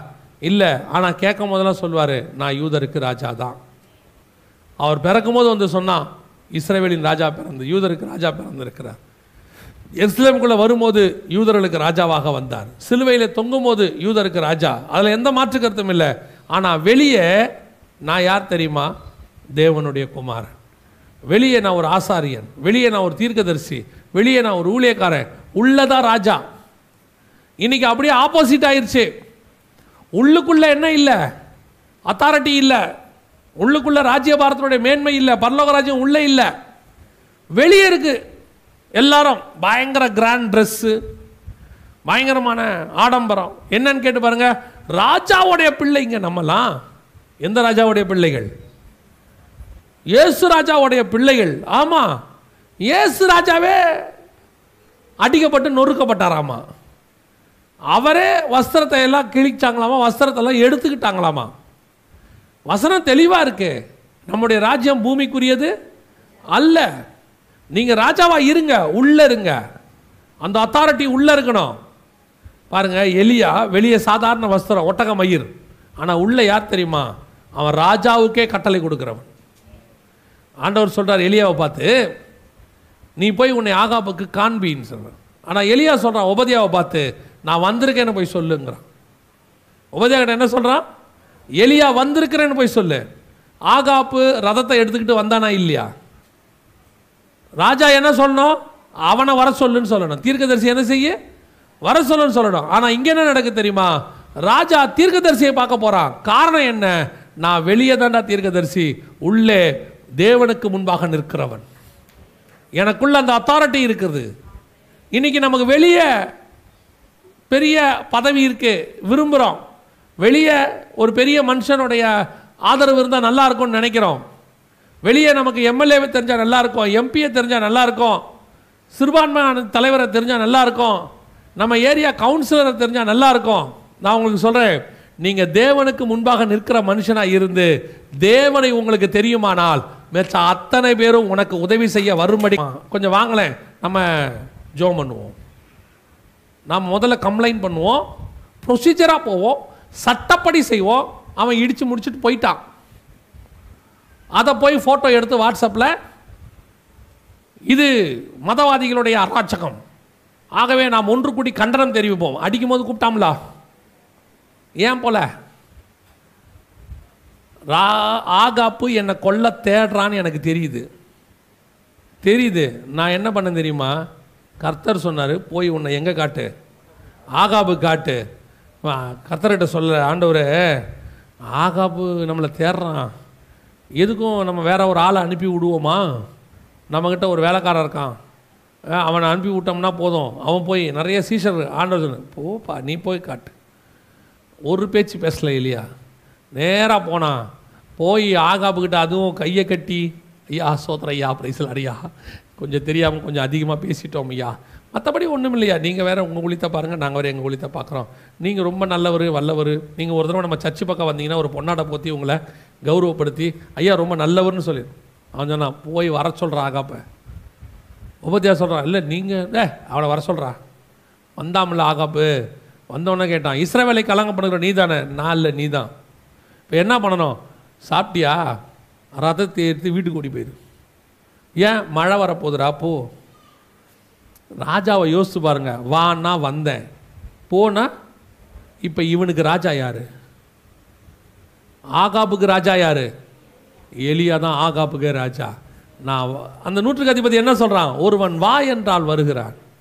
போ என்றால் போகிறான். அப்போ இவனுக்கே அதிபதி யார்? எலியா. ஆகாப்பா வானா வந்தானா? போனா போனானா? அதுக்கு காரணம் நான் வெளியே தான் தீர்க்கதரிசி உள்ளே கர்த்தருடைய ஊழியக்காரன். நான் சொல்கிறத நீ கேள்றா போடா. இந்த அத்தாரிட்டி தான் உனக்கு எனக்கும் வரணும். இதுதான் கர்த்தர் எக்ஸ்பெக்ட் பண்ணுறது இன்றைக்கி நமக்கு வெளியே ராஜ்யா வஸ்திரம் பச்சைபால் வெளியே ராஜ வஸ்திரம் ராஜகுமாரத்தி போய் சிங்காசனத்தில் சாமோன் சாலமோனோட உட்காந்துப்பாங்க எல்லாம் செய்வாங்க. உள்ளுக்குள்ளே ஒன்றும் இல்லை. இன்றைக்கி நிறைய பேருக்கு அதான் பிரச்சனை. உள்ளே ஒன்றுமே கிடையாது. வெளியே தான் பார்க்கறதுக்கு பயங்கர ராஜ்யபாரம் அத்தாரிட்டி பதவி பட்டம் பதவி. உங்களுக்கு சொல்கிறேன் கர்த்தர் பாதுகாப்பு இல்லாமல் இருக்கு பத்- கர்த்தருடைய பாதுகாப்பு இல்லாத எந்த பதவியும் வேஸ்ட்டு எதனாலையும் பிரயோஜனம் கிடையாது. ஒன்றும் உதவாது. ஒன்றுத்தினாலும் லாக்கிப்படாது. ஆனால் கர்த்தர் உன் கூட இருந்தார்னா பதவியே இல்லாவிட்டாலும் சரி உன் கோலையே கர்த்தர் செங்கடலை மாத்திரதான் மாற்றிடுவார் அவன் கையில் பட்டயம் இருக்கட்டும் அவன் கையில் ஈட்டி இருக்கட்டும் அவன் கையில் வந்து கேடகம் இருக்கட்டும் எதை வேணாலும் இருக்கட்டும் உன் கையில் கோல் இருந்தால் போதும் உன் கையில் கூழாங்கல் இருந்தால் போதும் எப்பேற்பட்ட கோலியாத்தை கீழே வீழ்த்துவதற்கு கத்தர் வல்லமை உள்ளவராக இருக்கிறார். இன்னைக்கு சபை எதை நம்ப ஆரம்பிச்சிருச்சு? எதை நம்ப ஆரம்பிச்சிருச்சு? ராஜ வஸ்திரத்தை. எதை நம்ப ஆரம்பிச்சிருச்சு? கேடகத்தை. எதை நம்ப ஆரம்பிச்சிருச்சு? ஈட்டிய. நாம் இதை எதையுமே நம்ப வேணாம். எல்லாத்தையும் தாண்டி நான் ஆராதிக்கிற தேவன் ஒருவர் இருக்கிறார். அவர் எனக்கு போதுமானவராக இருக்கிறார். லேலூயா இதான் இன்னைக்கு இயேசுவை பார்க்க வர்ற கூட்டம். வஸ்திரத்தை தரிச்சுக்கிட்டு நல்லா கிராண்டாக வந்துட்டு ஏதோ பட்டம் பதவியோடு உட்காந்துட்டா போதும் எல்லாம் நடக்கும்னு நினைக்கிற கூட்டம். இந்த கூட்டத்தை பார்த்து ஆண்டவர் சொன்னார் உனக்கு என்ன வேணும்? அவ்வளோதான் ஆனால் அனல் உண்டாக்குறதுக்கு நீ தேவைப்பட மாட்ட. அனல் உண்டாக்குறவங்க எப்படிப்பட்டவங்களாக இருக்கணும்? வாசிங்க. ஒன்று ராஜாக்களின் புஸ்தகம். ஒன்று ராஜாக்களின் புஸ்தகம். ரெண்டாவது வசனம் வாசிங்க. ம். ராஜ சமூகத்தில் நின்று அவருக்கு பணிவிடை செய்யவும்.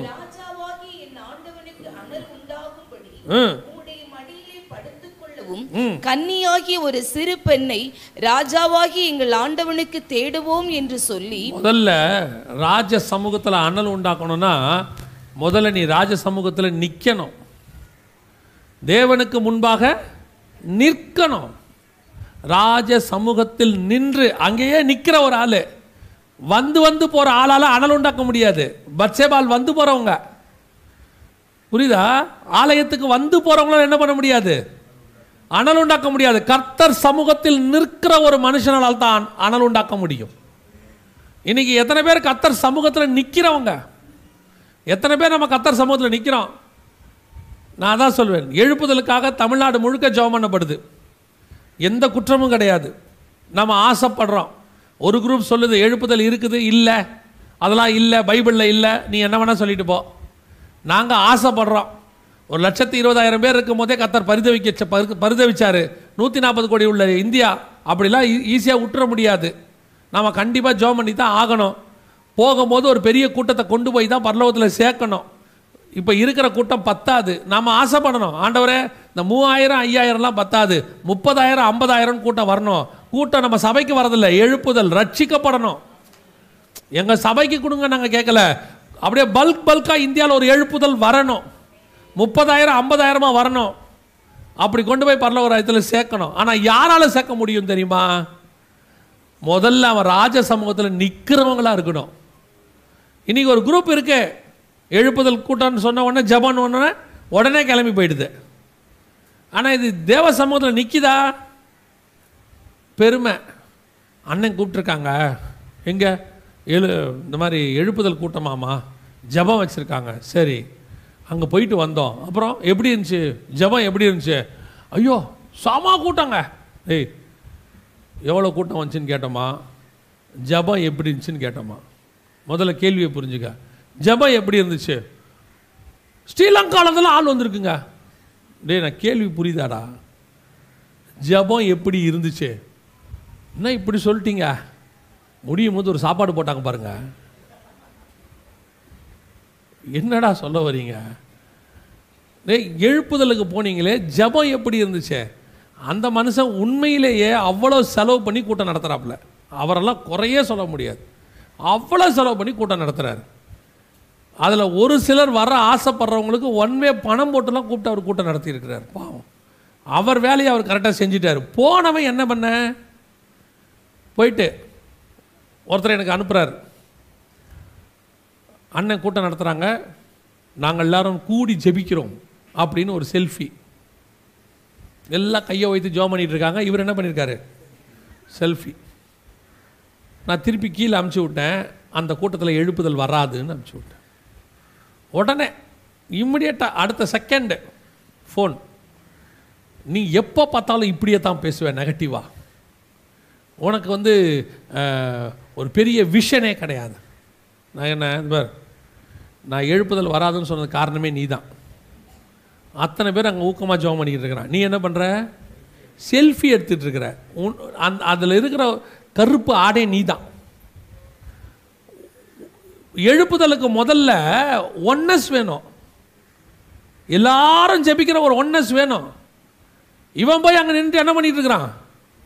செல்ஃபி எடுக்கிற ஒரு குரூப்பு அண்ணனை பார்க்குற ஒரு குரூப்பு அவர் கூட ஃபோட்டோ எடுக்கிற இன்னொரு குரூப்பு இதை பெருமையாக பேசுகிற ஒரு குரூப்பு நாங்கள்லாம் போயிட்டு வந்தோம். ஃபோட்டோலாம் எடுத்தோம். இந்த குரூப்பை வச்சுட்டு எப்படி வரும்? போகிறவன் இங்கேயே ஜோம் பண்ண ஆரம்பிக்கணும். ஆண்டவர் நான் போகிறேன் அந்த கூட்டத்தில் என்னால் ஒரு பெரிய எழுப்புதல் வரணும். நாங்கள் திரும்பி வரும்போது எழுப்புதல் ஆவியை பெற்றுக்கிட்டு வரணும். ஜோமன்ட்டுல போனோம். இது யாரால் முடியும் தெரியுமா? அந்த விஷனோட தேவ சமூகத்தில் நிற்கிறவனால் மட்டும்தான் அது முடியும். வேற யாராலையும் முடியாது. எப்பயோ கூப்பிட்ட உடனே அந்த நேரத்தில் ஒரு ஆவி வரும். சில நேரத்தில் பார்த்துருக்கீங்களா? அப்படி கொட்டை அடிக்கும்போது நம்மால் கைத்தட்டி நல்லா பட பட பட படன்னு வரும். அந்த கொட்டை நிறுத்தின உடனே ஸ்டாப் ஆயிரும் பாருங்க. இதுக்கு பேர் பரிசுத்தாவியில கொட்டாவி. இதுக்கு அடித்தா தான் வரும். மற்றபடி நின்றோம். ஆனால் உண்மையிலே பரிசுத்தாவியில் நிரம்பரம் இருக்கிறான்ல அவன் அடித்தாலும் அடிக்காவிட்டாலும் அதெல்லாம் அவனுக்கு தேவை மியூசிக்கே தேவைப்படாது அவனுக்கு. அவன் கண்ணில் தண்ணி தானாக வந்துக்கிட்டே இருக்கும். தாரா தாரையாக ஜோம் பண்ணிக்கிட்டே இருப்பான். ஆண்டவரே என் சபையில் ஒரு எழுப்புதலை கொடுங்க. என் சபையில் ஒரு மாற்றத்தை கொடுங்க. அவன் ஜோம் பண்ணிக்கிட்டே இருப்பான். இவனுக்கு மியூசிக்கும் தேவைப்படாது எதுவும் தேவைப்படாது. Standing in the God's presence அதுதான் ரொம்ப இம்பார்ட்டன்ட் ஃபஸ்ட்டு பட்சேபால் யார்? வந்து வந்து போகிற கூட்டம். இந்த வந்து வந்து போகிறவங்களால எழுப்புதல் வராது. கத்தர் சமூகத்தில் நிற்கணும் எனக்கு ஒரு விஷன் கொடுத்தீங்க அந்த விஷனில் கடைசி வரைக்கும் நான் நிற்பேன் அந்த விஷனை நான் கடைசி வரைக்கும் ஓடுவேன். அவனைத்தான் கத்தர் எடுத்து பயன்படுத்த முடியும். பாருங்கள் நமக்கு எல்லாருக்கும் நம்ம காலத்தில் நமக்கு ஒரு ரோல் மாடல் யாருன்னு கேட்டிங்கன்னா பில்லிகிரகம் ஐயா. நம் நம் தலைமுறையில் இருந்ததான ஒரு நல்ல தேவ ஊழியர் சாட்சியாக சொல்லலாம். அவருடைய ஊழியங்களில் ஒரு அற்புதமே கிடையாது. மிராக்கிள்ஸே கிடையாது. பில்லிகிரகம் ஏகம் என்ன கிடையாது? மிராக்கிள்ஸ் கிடையாது. ஆனால் மினிமம் ஒரு லட்சம் ஐம்பதாயிரம் ரெண்டு லட்சம் பேர் ஜனங்க வந்தாங்க. கொத்து கொத்தா ரசிக்கப்படுறாங்க அழுகுறாங்க ஒப்பு கொடுப்பாங்க. ஃபேமிலி ஃபேமிலி ஆண்டவர் ஏற்றுப்பாங்க என்ன காரணம்? அவருக்கு எதை பற்றியுமே கவலை இல்லை. அவருக்கு ஒரு விஷன் நான் சுவிசேஷம் சொல்லணும் ஆத்துமாதாயம் பண்ணணும். அதில் வரம் கிரியை செய்து செய்யல பணம் வருது போகுது என் குடும்பத்தில் பிரச்சனை எதை பற்றியும் அவருக்கு கவலையே கிடையாது. என்னுடைய ஒரே நோக்கம் எனக்கு கொடுக்கப்பட்ட விஷனில் நான் முடிவு பரியந்த நிற்பேன் அதுதான் அவ்வளோ பெரிய எழுப்புதலுக்கு காரணம். இன்றைக்கி நாம் எழுப்புதல்னு வரும்போது நமக்கு ஒரு எழுப்புதல் வரும். கூட்டத்தை விட்டு போகும்போது நமக்கும் அணைஞ்சிரும் அனல். முதலாவதாக உனக்கு கொடுக்கப்பட்ட விஷனில் நிற்க கற்றுக்கணும் ஃபஸ்ட் அண்டவரே நான் சமூகத்தில் நிற்கிறேன் நான் போக்குவரத்தாக இருக்க மாட்டேன். நான் ஆலயத்துக்கு எப்படி இருக்க மாட்டேன்? போக்குவரத்தாக இருக்க மாட்டேன். எனக்கு கொடுக்கப்பட்ட சமூகத்தில் நான் நிற்பேன். தேவ சமூகத்தில் நிற்பேன் எப்பவும் கர்த்தரை தரிசிப்பேன். கர்த்தரோடு கூட பேசுவேன். அப்படி நிற்கிறவனால தான் எழுப்புதல் வரும். எழு அனல் உண்டாக்க முடியும். ரெண்டாவது வாசிங்க. ராஜ சமூகத்தில் நின்று பணிவிடை செய்யவும் ஆ, ராஜாவாகி எங்கள் ஆண்டவனுக்கு அனல் உண்டாகும்படி உம்முடைய மடியிலே படுத்துக்கொள்ளவும் கன்னியாகிய ஒரு சிறு பெண்ணை ராஜாவாகி எங்கள் ஆண்டவனுக்கு தேடுவோம் என்று சொல்லி இப்போ பாருங்க ராஜாவுக்கு பணிவிடை செய்ய போறாங்க. ராஜாவுக்கு பணிவிடை செய்ய போறாங்க. அவரை எழுப்புதலுக்கு காரணமாக அமைய போறாங்க. ஆனால் வசனம் சொல்லுது நாலாவது வசனம் கடைசியாக வாசிங்க நாலாவது வசனம். ஆனாலும் ராஜா அவளை அறியவில்லை. நான் இப்போ ஒரு ஊழியம் பண்ண போகிறேன் நான் இப்போ என்ன செய்ய போகிறேன் ஒரு ஊழியம் பண்ண போகிறேன் அனல் உண்டாக்க போகிறேன் மடங்கி படுத்த யூதாவின் கோத்திரத்தை எழுப்ப போகிறேன் ஆனால் நான் செய்கிற ஊழியம் நான் யாருக்கு செய்கிறேனோ அவருக்கே தெரியாது. ராஜாவுக்கே தெரியாது. ஆனால் என் வேலை ராஜாவுக்கு தெரியுதா? ராஜா என்னை பாராட்டுறாரா? ராஜா எனக்கு வெகுமதி கொடுக்குறாரான்னு கிடையாது. என்னுடைய ஊழியம் என்ன தெரியுமா? நான் ராஜாவை எழுப்புவது என்னுடைய ஊழியம். அனல் உண்டாக்குவது யோசித்து பாருங்க. இன்னைக்கு ஊழியம்னாலே என்ன? இன்னைக்கு ஊழியம்னா என்னன்னே தெரியாமல் ஒரு குரூப் இருக்குது. ஊழியம்னா என்ன? ஒரு ஒரு தம்பி சொன்னான். ஊழியம் என்ன தம் அண்ணா நான் ஊழியம் பண்ண போகிறேன் என்னப்பா ஊழியம் பண்ண போகிறேன் அண்ணா ஆண்டவர் எனக்கு ஒரு பாட்டு கொடுத்துருக்கிறாரு. சரிப்பா. அந்த பாட்டை யூடியூப்பில் ஏற்ற போகிறேன் ஏன் ஏற்றுற ஏன் ஏற்றுற இல்லைண்ணே அப்படி ஏத்தனா தானே ஜனங்களுக்கு என் ஊழியம் இருக்குன்னு தெரியும். உன் ஊழியம் இருக்குன்னு ஜனங்களுக்கு நீ தெரியப்படுத்தாத. நீ கர்த்தருக்கு ஊழியம் பண்ணு உன் ஊழியம் இருக்குன்னு கர்த்தர் தெரியப்படுத்துவார். நான் சொல்கிறது இன்றைக்கி இருக்கிறவங்களுக்குலாம் ரொம்ப கஷ்டம். ரொம்ப கஷ்டம். இன்றைக்கி ஊழியத்தை என்ன செய்யணும்? ப்ரொப்பகண்டா பண்ணணும். ஃபேமஸ் ஆக்கணும். நாலு பேருக்கு தெரியப்படுத்தணும். யூடியூப்பில் ஃபேஸ்புக்கில் வாட்ஸ்அப்பில் நமக்கு லைக்ஸ் வரணும். நமக்கு கமெண்ட்ஸ் வரணும். இதுதான் ஊழியம்னு நினச்சிக்கிட்டு இருக்கு ஒரு குரூப்பு இன்னொரு குரூப் நினச்சிக்குது. எவ்வளோ பேர் பார்க்குறாங்க? பத்து லட்சம் பேர் அஞ்சு லட்சம் பேர் ஒரு லட்சம் பேர் ஐம்பதாயிரம் பேர். ஆ இவ்வளோ பேர் பார்க்குறாங்க. இது ஊழியம் இல்லை. இதெல்லாம் ஊழியம் இல்லை. ஊழியம்னா என்னென்னா தேவன் உனக்கு என்ன சொல்கிறாரோ அதை செய்வது தான் ஊழியம். அந்த ஊழியத்தை எவன் பார்க்குறான் பார்க்கலங்கிற அவசியம் எனக்கு இல்லவே இல்லை. யோவான் ஸ்டானகனுக்கு ஊழியம் என்ன தெரியுமா? யோவான் சாணன் ஊழியம் என்ன வழியும் கர்த்தருக்கு வழியை ஆயத்தம் பண்ணுறது எங்கே? நீங்கள் இன்றைக்கி சொல்லி பாருங்க. வனாந்தரத்தை யாராவது பார்த்துருக்கீங்களா நேரில்? வனாந்தரம் பார்த்துருக்கீங்களா? பார்த்தது இல்லையா இது இந்த மாதிரி தான் இருக்கும். இந்த எதிரில் இருக்குது உங்கள் ஊர். இதுலேயே இதையே அப்படியே ஒரு நூறு மடங்கு வச்சுக்கோங்க. ஒரு மரம் செடி கொடியெல்லாம் இருக்காது. வெறும் கடற்கரை மணல் மாதிரி இருக்கும். பாலைவனம். நடுவில் மருந்துக்கு கூட மரம் இருக்காது. அங்கே எங்கேயாவது ஒரு இடத்துல ஒரு கெபி மாதிரி இருக்கும். இல்லை ஒரு சின்ன ஒயா- ஒயாசிஸ்ன்னு சொல்லுவாங்க. ஒரு பா சோலை மாதிரி ஒன்று இருக்கும். அந்த இடத்துல இருந்துக்கிட்டு அவர் அந்த பக்கம் எவனாவது வருவான். எப்போ வருவான் தெரியுமா? என்னைக்கு வருவானே தெரியாது. அந்த வழியாக எவன் வருவான் எப்போ வருவானே எவனை பார்த்தாலும் கத்தணும். ஏய் என்ன மனம் திரும்ப பரலோகராஜ்யம். திருப்பி அவன் என்ன சொல்லுவான்? மனம் திரும்பிட்டா ஐயா சொல்லுவானா? டேய் பைத்தியக்காரா. வனாந்தரத்தில் உட்காந்துக்கிட்டு இங்கே என்னடா பண்ணிக்கிட்டு இருக்கிற? ஜனங்க இருக்கிற இடத்துக்கு போரு ஆண்டவர் என்ன இங்கே கத்த சொன்னார். என் வேலை இங்கே கத்துறது. ஆண்டவர் ஆண்டவர்கிட்ட ஒரு நாள் நம்ம இருந்தாலும் கேட்போம் ஆண்டவரே ஒரு வயலும் வரல. ஏன் என்னை இங்கே கத்த சொல்கிறீங்க ஆண்டவர் சொல்வார் டே நீ போய் அவங்ககிட்ட கத்தாத. நீ கத்து உங்ககிட்ட ஆளை நான் கூட்டிகிட்டு வரேன். அதுதான் ஊழியம். அதுதான் ஊழியம். ஊழியம் நான் போய் எனக்கு ஊழியம் கொடுங்க ஊழியம் கொடுங்கன்னு கேட்கறதல்ல அவங்க கேட்கணும் கொஞ்சம் பேசுங்க. இயேசுவை பார்த்து சொல்கிறான் இன்னும் கொஞ்சம் பேசுங்க. ஒரு நாள் இவனே தான் தேவனை பார்த்து சொன்னான் நீங்கள் பேசாதீங்கன்னா. மோசைக்கிட்ட இருக்கும்போது இதே இஸ்ரவேல் ஜனங்கள் இதே இஸ்ரவேல் தேசத்தில் காணான் தேசத்துக்கு வரும்போது ஒன்றும் வரல உள்ளே வரும்போது வ- வழியில் வனாந்தரத்தில். கர்த்தர் பேசும்போது மோசே கிட்ட சொன்னாங்க மோசே நீ பேசு யார் பேச வேணாம்? கர்த்தர் பேச வேணாம். இப்போ இதே ஜனங்கள் சந்ததியார் பின்னாடி வரவங்க சொல்கிறாங்க கர்த்தரை பார்த்து நீங்கள் இன்னும் கொஞ்சம் பேசுங்க. இன்னும் கொஞ்சம் பேசுங்க. ஒரு நாள் வரும். கர்த்தரே உன் ஊழியத்தை விஸ்தாரமாக்குவார். உன் ஆவிக்குரிய வாழ்க்கையை பிரபலப்படுத்துவார். நீ யோசிக்காத நான் பெருசாகணும் நான் பிரபலமாகணும் ஏன் பேர் வெளியே போகணும் ஏன் பாட்டு போகணும் ஏன் மெசேஜ் போகணும். ஒன்றும் வேணாம். நீ சொல்கிற வேலையை மட்டும் செஞ்சுக்கிட்டே இரு. கர்த்தர் எங்கே எப்படி கொண்டு போகணும்னு கர்த்தருக்கு நல்லா தெரியும். நாலாம் அதிகாரம் மத்திய எழுதின சுவிசேஷம். கடைசி ரெண்டு வசனம். வாசிங்க வைப்போம் அவருடைய கீர்த்தி அவருடைய கீர்த்தி சீரியா எங்கும் பிரசித்தமாயிற்று.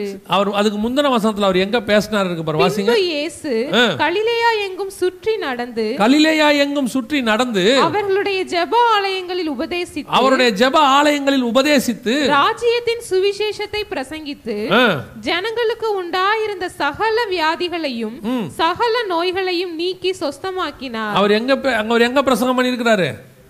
கலிலேயா எங்கும் சுற்றி திரிந்து. ஆனா அடுத்த வசனம் என்ன சொல்லுது? அவருடைய கீர்த்தி அவருடைய கீர்த்தி. சீரியா எங்கும் பிரசித்தமாயிற்று. சிரியா எங்க இருக்கு தெரியுமா? பக்கத்து நாடு. சிரியா பக்கத்து நாடு. அடுத்த வசனம் வாசிங்க. கலிலேயாவிலும் தெக்கபோவிலும் தெக்கப்போலியிலும் தெக்கோபோலிலும். எருசலேமிலும் யூதேயாவிலும் யோர்தானுக்கு அப்புறத்தில் யோர்தானுக்கு அப்புறத்திலும் இருந்து திரளான ஜனங்கள் வந்து திரளான ஜனங்கள் வந்து அவருக்கு பின் சென்றார்கள். அப்ப யோசிச்சு பாருங்க இவர் பேசுறது கலிலேயாவில். ஜனங்க வர்றது சிரியாவிலிருந்து யோர்தானுக்கு அப்புறத்திலிருந்து. No WhatsApp no media no Facebook no Twitter no YouTube எதுவும் கிடையாது. அவர் ஒரு மூலையில் பேசுகிறார். அவர் தேவன் சொன்ன இடத்திலிருந்து பேசுகிறார். தேவன் அவருடைய கீர்த்தியை சீரியா எங்கும் பிரசகப்படுத்தினார் உன் வார்த்தையை கர்த்தர் எப்படி கொண்டு போகணுமோ அப்படி கொண்டு போவார். தமஸ்குக்கு போகிற வழியில் ஒருத்தன் தடுக்கி விழுறான் கீழே. அவன் லெட்டர் எழுதுறான் அதுக்கப்புறம் அந்த லெட்டர் இன்னைக்கு நம்ம கையில் வேம்பார் கையில் இருக்குது. இது யார் கொண்டு வந்தது? அவன் நினச்சானா? பவுல் நினச்சானா? நான் எபேசியருக்கு எழுதுறது வேம்பாருக்கு போவோன்னு பவுல் நினச்சானா தெசனோக்கருக்கு எழுதுறது தூத்துக்குடிக்கு போவோன்னு ஆண்டவர் சொன்னார் நீ தெசனோக்கருக்கு எழுது நான் தூத்துக்குடிக்கு கொண்டு போகிறேன்னாரு கர்த்தர் கொண்டு வந்து வச்சிருக்கிறாரு. நீ கர்த்தர் சொல்கிறத மட்டும் செஞ்சுக்கிட்டே இரு. உன்னை கொண்டு போக வேண்டியது கர்த்தருடைய வேலை. யார் பார்க்கறா யார் பார்க்கல அந்த வேலை நமக்கு தேவையே இல்லை. என்ன ஆகும் ஏது ஆகும் எப்படி போவேன் அதெல்லாம் நமக்கு தேவையே கிடையாது. டூ வாட் காட் சேஸ் ஆண்டவர் என்ன சொன்னாரோ அதை செய்யுங்கள். ஆண்டவருக்கு என்ன செய்ய வேண்டும் என்று தெரியும். நாம் சர்வ வல்லமை உள்ள எஜமானை சேவிக்கிறோம். அவர் எல்லாம் ப்ரீ பிளான் பண்ணி தான் உங்களை நீ கூப்பிட்டுருக்கிறாரு. ஒரு ஊழியம் பண்ணும்போதே பிளான் போடுறான். இதை இப்படி கொண்டு போய் அப்படி கொண்டு போய் இத்தனை பேருக்கு ரீச் பண்ணோம்னா அது மூலமாக இவ்வளோ வரும் இவ்வளோ ஆஃபரிங் வரும். ஒன்றும் வராது. ஒன்றும் வராது. இருபத்தி ரெண்டு லட்சம் இருபத்தஞ்சு லட்சம் செலவு பண்ணி மீட்டிங் நடத்துகிறான் யார் யாரையோ கூப்பிட்டு என்னென்னவோ பண்ணி எப்படி எப்படியோ ஆடம்பரம் போட்டு ஒரு பிரயோஜனம் இல்லை மீட்டிங்கால ஒரு பிரயோஜனம் இல்லை ஆனால் எங்கேயோ மூளையில் சிலர் சேர்ந்து ஜெபிக்கிறாங்க. அந்த ஜெபத்திற்கு பதிலாக ஆயிரக்கணக்கில் ஆண்டவர் ஆத்மாக்களை கொண்டு வந்துகிட்டு இருக்கிறார். மேல் வீட்டாரில் ஒரு நூற்றி இருபது பேர் ஜோம் பண்ணுறான் மூவாயிரம் பேர் ரசிக்கப்பட்டான் அதான் ரொம்ப முக்கியம். நன்றாக தெரிந்து கொள்ளுங்கள். கர்த்தர் உங்களுக்கு வச்ச ஊழியத்தை யார் பார்க்குறாங்க யார் பார்க்கல நீங்கள் செய்கிறத யார் சா- யாருக்கு நம்ம நோட்டீஸ் பண்ணுறாங்கன்றதெல்லாம் முக்கியமே இல்லை ஒரு கூட்டம் இருக்குது. ஆள் பார்த்தா செய்யும். நல்லா தான் உட்காந்துருப்பான் சும்மாவே உட்காந்து செவரில் சாஞ்சு உட்காந்துருப்பான் அப்படியே பாஸ்டர் ஏஞ்சி வராங்கன்னு வச்சுக்கோங்க. ஏய் எடு எடு பாயமடி ஏய் என்ன எல்லாம் உட்காந்துருக்கீங்கப்பா இவெல்லாம் பாஸ்டருக்கு ஊழியம் பண்ணுறவன் யாருக்கு ஊழியம் பண்ணுறவன் பாஸ்டருக்கு ஊழியம் பண்ணுறவன் தேவனுக்கு ஊழியம் பண்ணுறவன் ஒருத்தன் இருக்கான். அவன் யார் பார்க்குறா யார் பார்க்கலன்ற கவலையே அவனுக்கு கிடையாது. அவன் ஒரு ஒரு குப்பையை பார்த்தா அவனே கொண்டு போய் போடுவான். அவனே வருவான் பெருக்குவான். அவனே ஒரு பாயை போடுவான். இன்னார் பார்க்குறாங்க இன்னார் பார்க்கலங்கிறதுலாம் அவங்களுக்கு பிரச்சனையே இல்லை. மோசே மலைக்கு மேலே ஜோம் பண்ணிக்கிட்டு இருக்கிறார். ஜனங்கள்லாம் இங்கே பொன் கண்ணுக்குட்டி செஞ்சு அவங்க பாட்டு விளையாடிட்டு இருக்கிறாங்க. சம்மந்தம் இல்லாமல் ஒருத்தன் மலைக்கு கீழே உட்காந்துருக்கான் அவன் பாட்டு கீழே உட்காந்துருக்கான் திரும்பி வரும்போது ஏன்டா இங்கே உட்காந்துருக்க நீங்கள் மேலே போனீங்களே வர வரைக்கும் உட்காந்துருப்போம் வேற என்ன? நமக்கு என்ன வேறு? இல்லை மோசே ஆசாரிப்பு கூடாரத்திலிருந்து தன் கூடாரத்திற்கு போனான். ஜனங்கள் அவரவர்கள் தங்கள் கூடாரத்துக்கு திரும்பினார்கள். யோஷ்வா என்கிற வாலிபனோ ஆசாரிப்பு கூடாரத்திலேயே தங்கி இருந்தான் ஒரு நாள் வந்தது. ஆரோனுக்கு பிறகு அவர் பையன் மோசேக்கு பிறகு யோஷ்வா மோசே பையன் இல்லையா? ஒருத்தன் என் கூடாரத்தில் உட்காந்துருந்தான் நாங்கள் யாரும் பார்க்கலையே? நான் பார்த்தேன். நாங்கள்லாம் இவரை தானே நினச்சோம் அடுத்து. நான் இவரை நினச்சேன். ஏன்? இவன் யார் பார்க்குறாங்க பார்க்கலன்னு ஊழியம் பண்ணல நான் பார்க்குறேன்னு ஊழியம் பண்ணிட்டு இருந்தான். ராஜா அறியறாரோ அறியவில்லையோ நான் என் பணிவிடையை நான் செய்து கொண்டே இருப்பேன். என் வேலை ராஜா அரியராரா என்பது அல்ல என் வேலை ராஜா எழுந்திருக்கிறாரா என்பது. இன்னைக்கு அப்படிப்பட்ட ஊழியத்தை தான் கத்தர் எதிர்பார்க்கிறார். பிரதிபலன் எதிர்பார்க்காத ஒரு ஊழியம். ஊழியத்துக்கு ஒரு வாலிப பையனை கூப்பிட்டு வரேன்னா கூப்பிட்டா அவன் கேட்குறான் மாதம் எவ்வளோ கொடுப்பீங்க? ஏய் மாதம் கொடுத்து வந்தால் அதுக்கு பேர் வேலை. எதுவுமே எதிர்பார்க்காம வந்தால் அதுக்கு பேர் ஊழியம். ஊழியத்துக்கு நம்ம கூப்பிடல அவனைத்தான் வரான் அவன் சொல்கிறான் எவ்வளோ கொடுப்பீங்க? நான் சொன்னேன் தம்பி இதை எவ்வளோ கொடுப்பேன்ல என்ன கேட்காத. ஏன்னா எனக்கே எவ்வளோ வரும்னு தெரியாது. நமக்கே எவ்வளோ வருது? ஏதோ லாக்டவுன் வந்துச்சு. எவ்வளோ வரும்னு தெரியாது. ஆனால் வந்துச்சு அவ்வளோதான் எவ்வளோ கொடுப்பாருன்னு தெரியாது. கர்த்தர் கொடுப்பார் நாங்கள் என்ன செய்வோம்? அதில் உனக்கு கொஞ்சம் கொடுப்போம். நாங்களாவது இப்படி சொல்லிட்டு இருக்கிறோம் முன்பெல்லாம் அந்த பேச்செல்லாம் சபையில் என்ன செய்ய முடியாது? பேசவே முடியாது. உடன் ஊழியர்களுக்கு சம்பளங்கிற பேச்சே கிடையாது. உடன் ஊழியர் அப்போ உடன் ஊழியரோட வேலைலாம் என்ன தெரியுமா? இப்போ உடன் ஊழியர் வேலையெல்லாம் வேற. இப்போ உடன் ஊழியரெல்லாம் ப்ரைஸ் அலாட் வாங்க தம்பி போங்க தம்பி தான். இப்போ கூப்பிடுறது. அப்போல்லாம் அப்படிலாம் இல்லை. எடே இங்கே வாடா போடாதான். பாஸ்டருடைய வேஷ்டி வரைக்கும் தோச்சி போடணும்.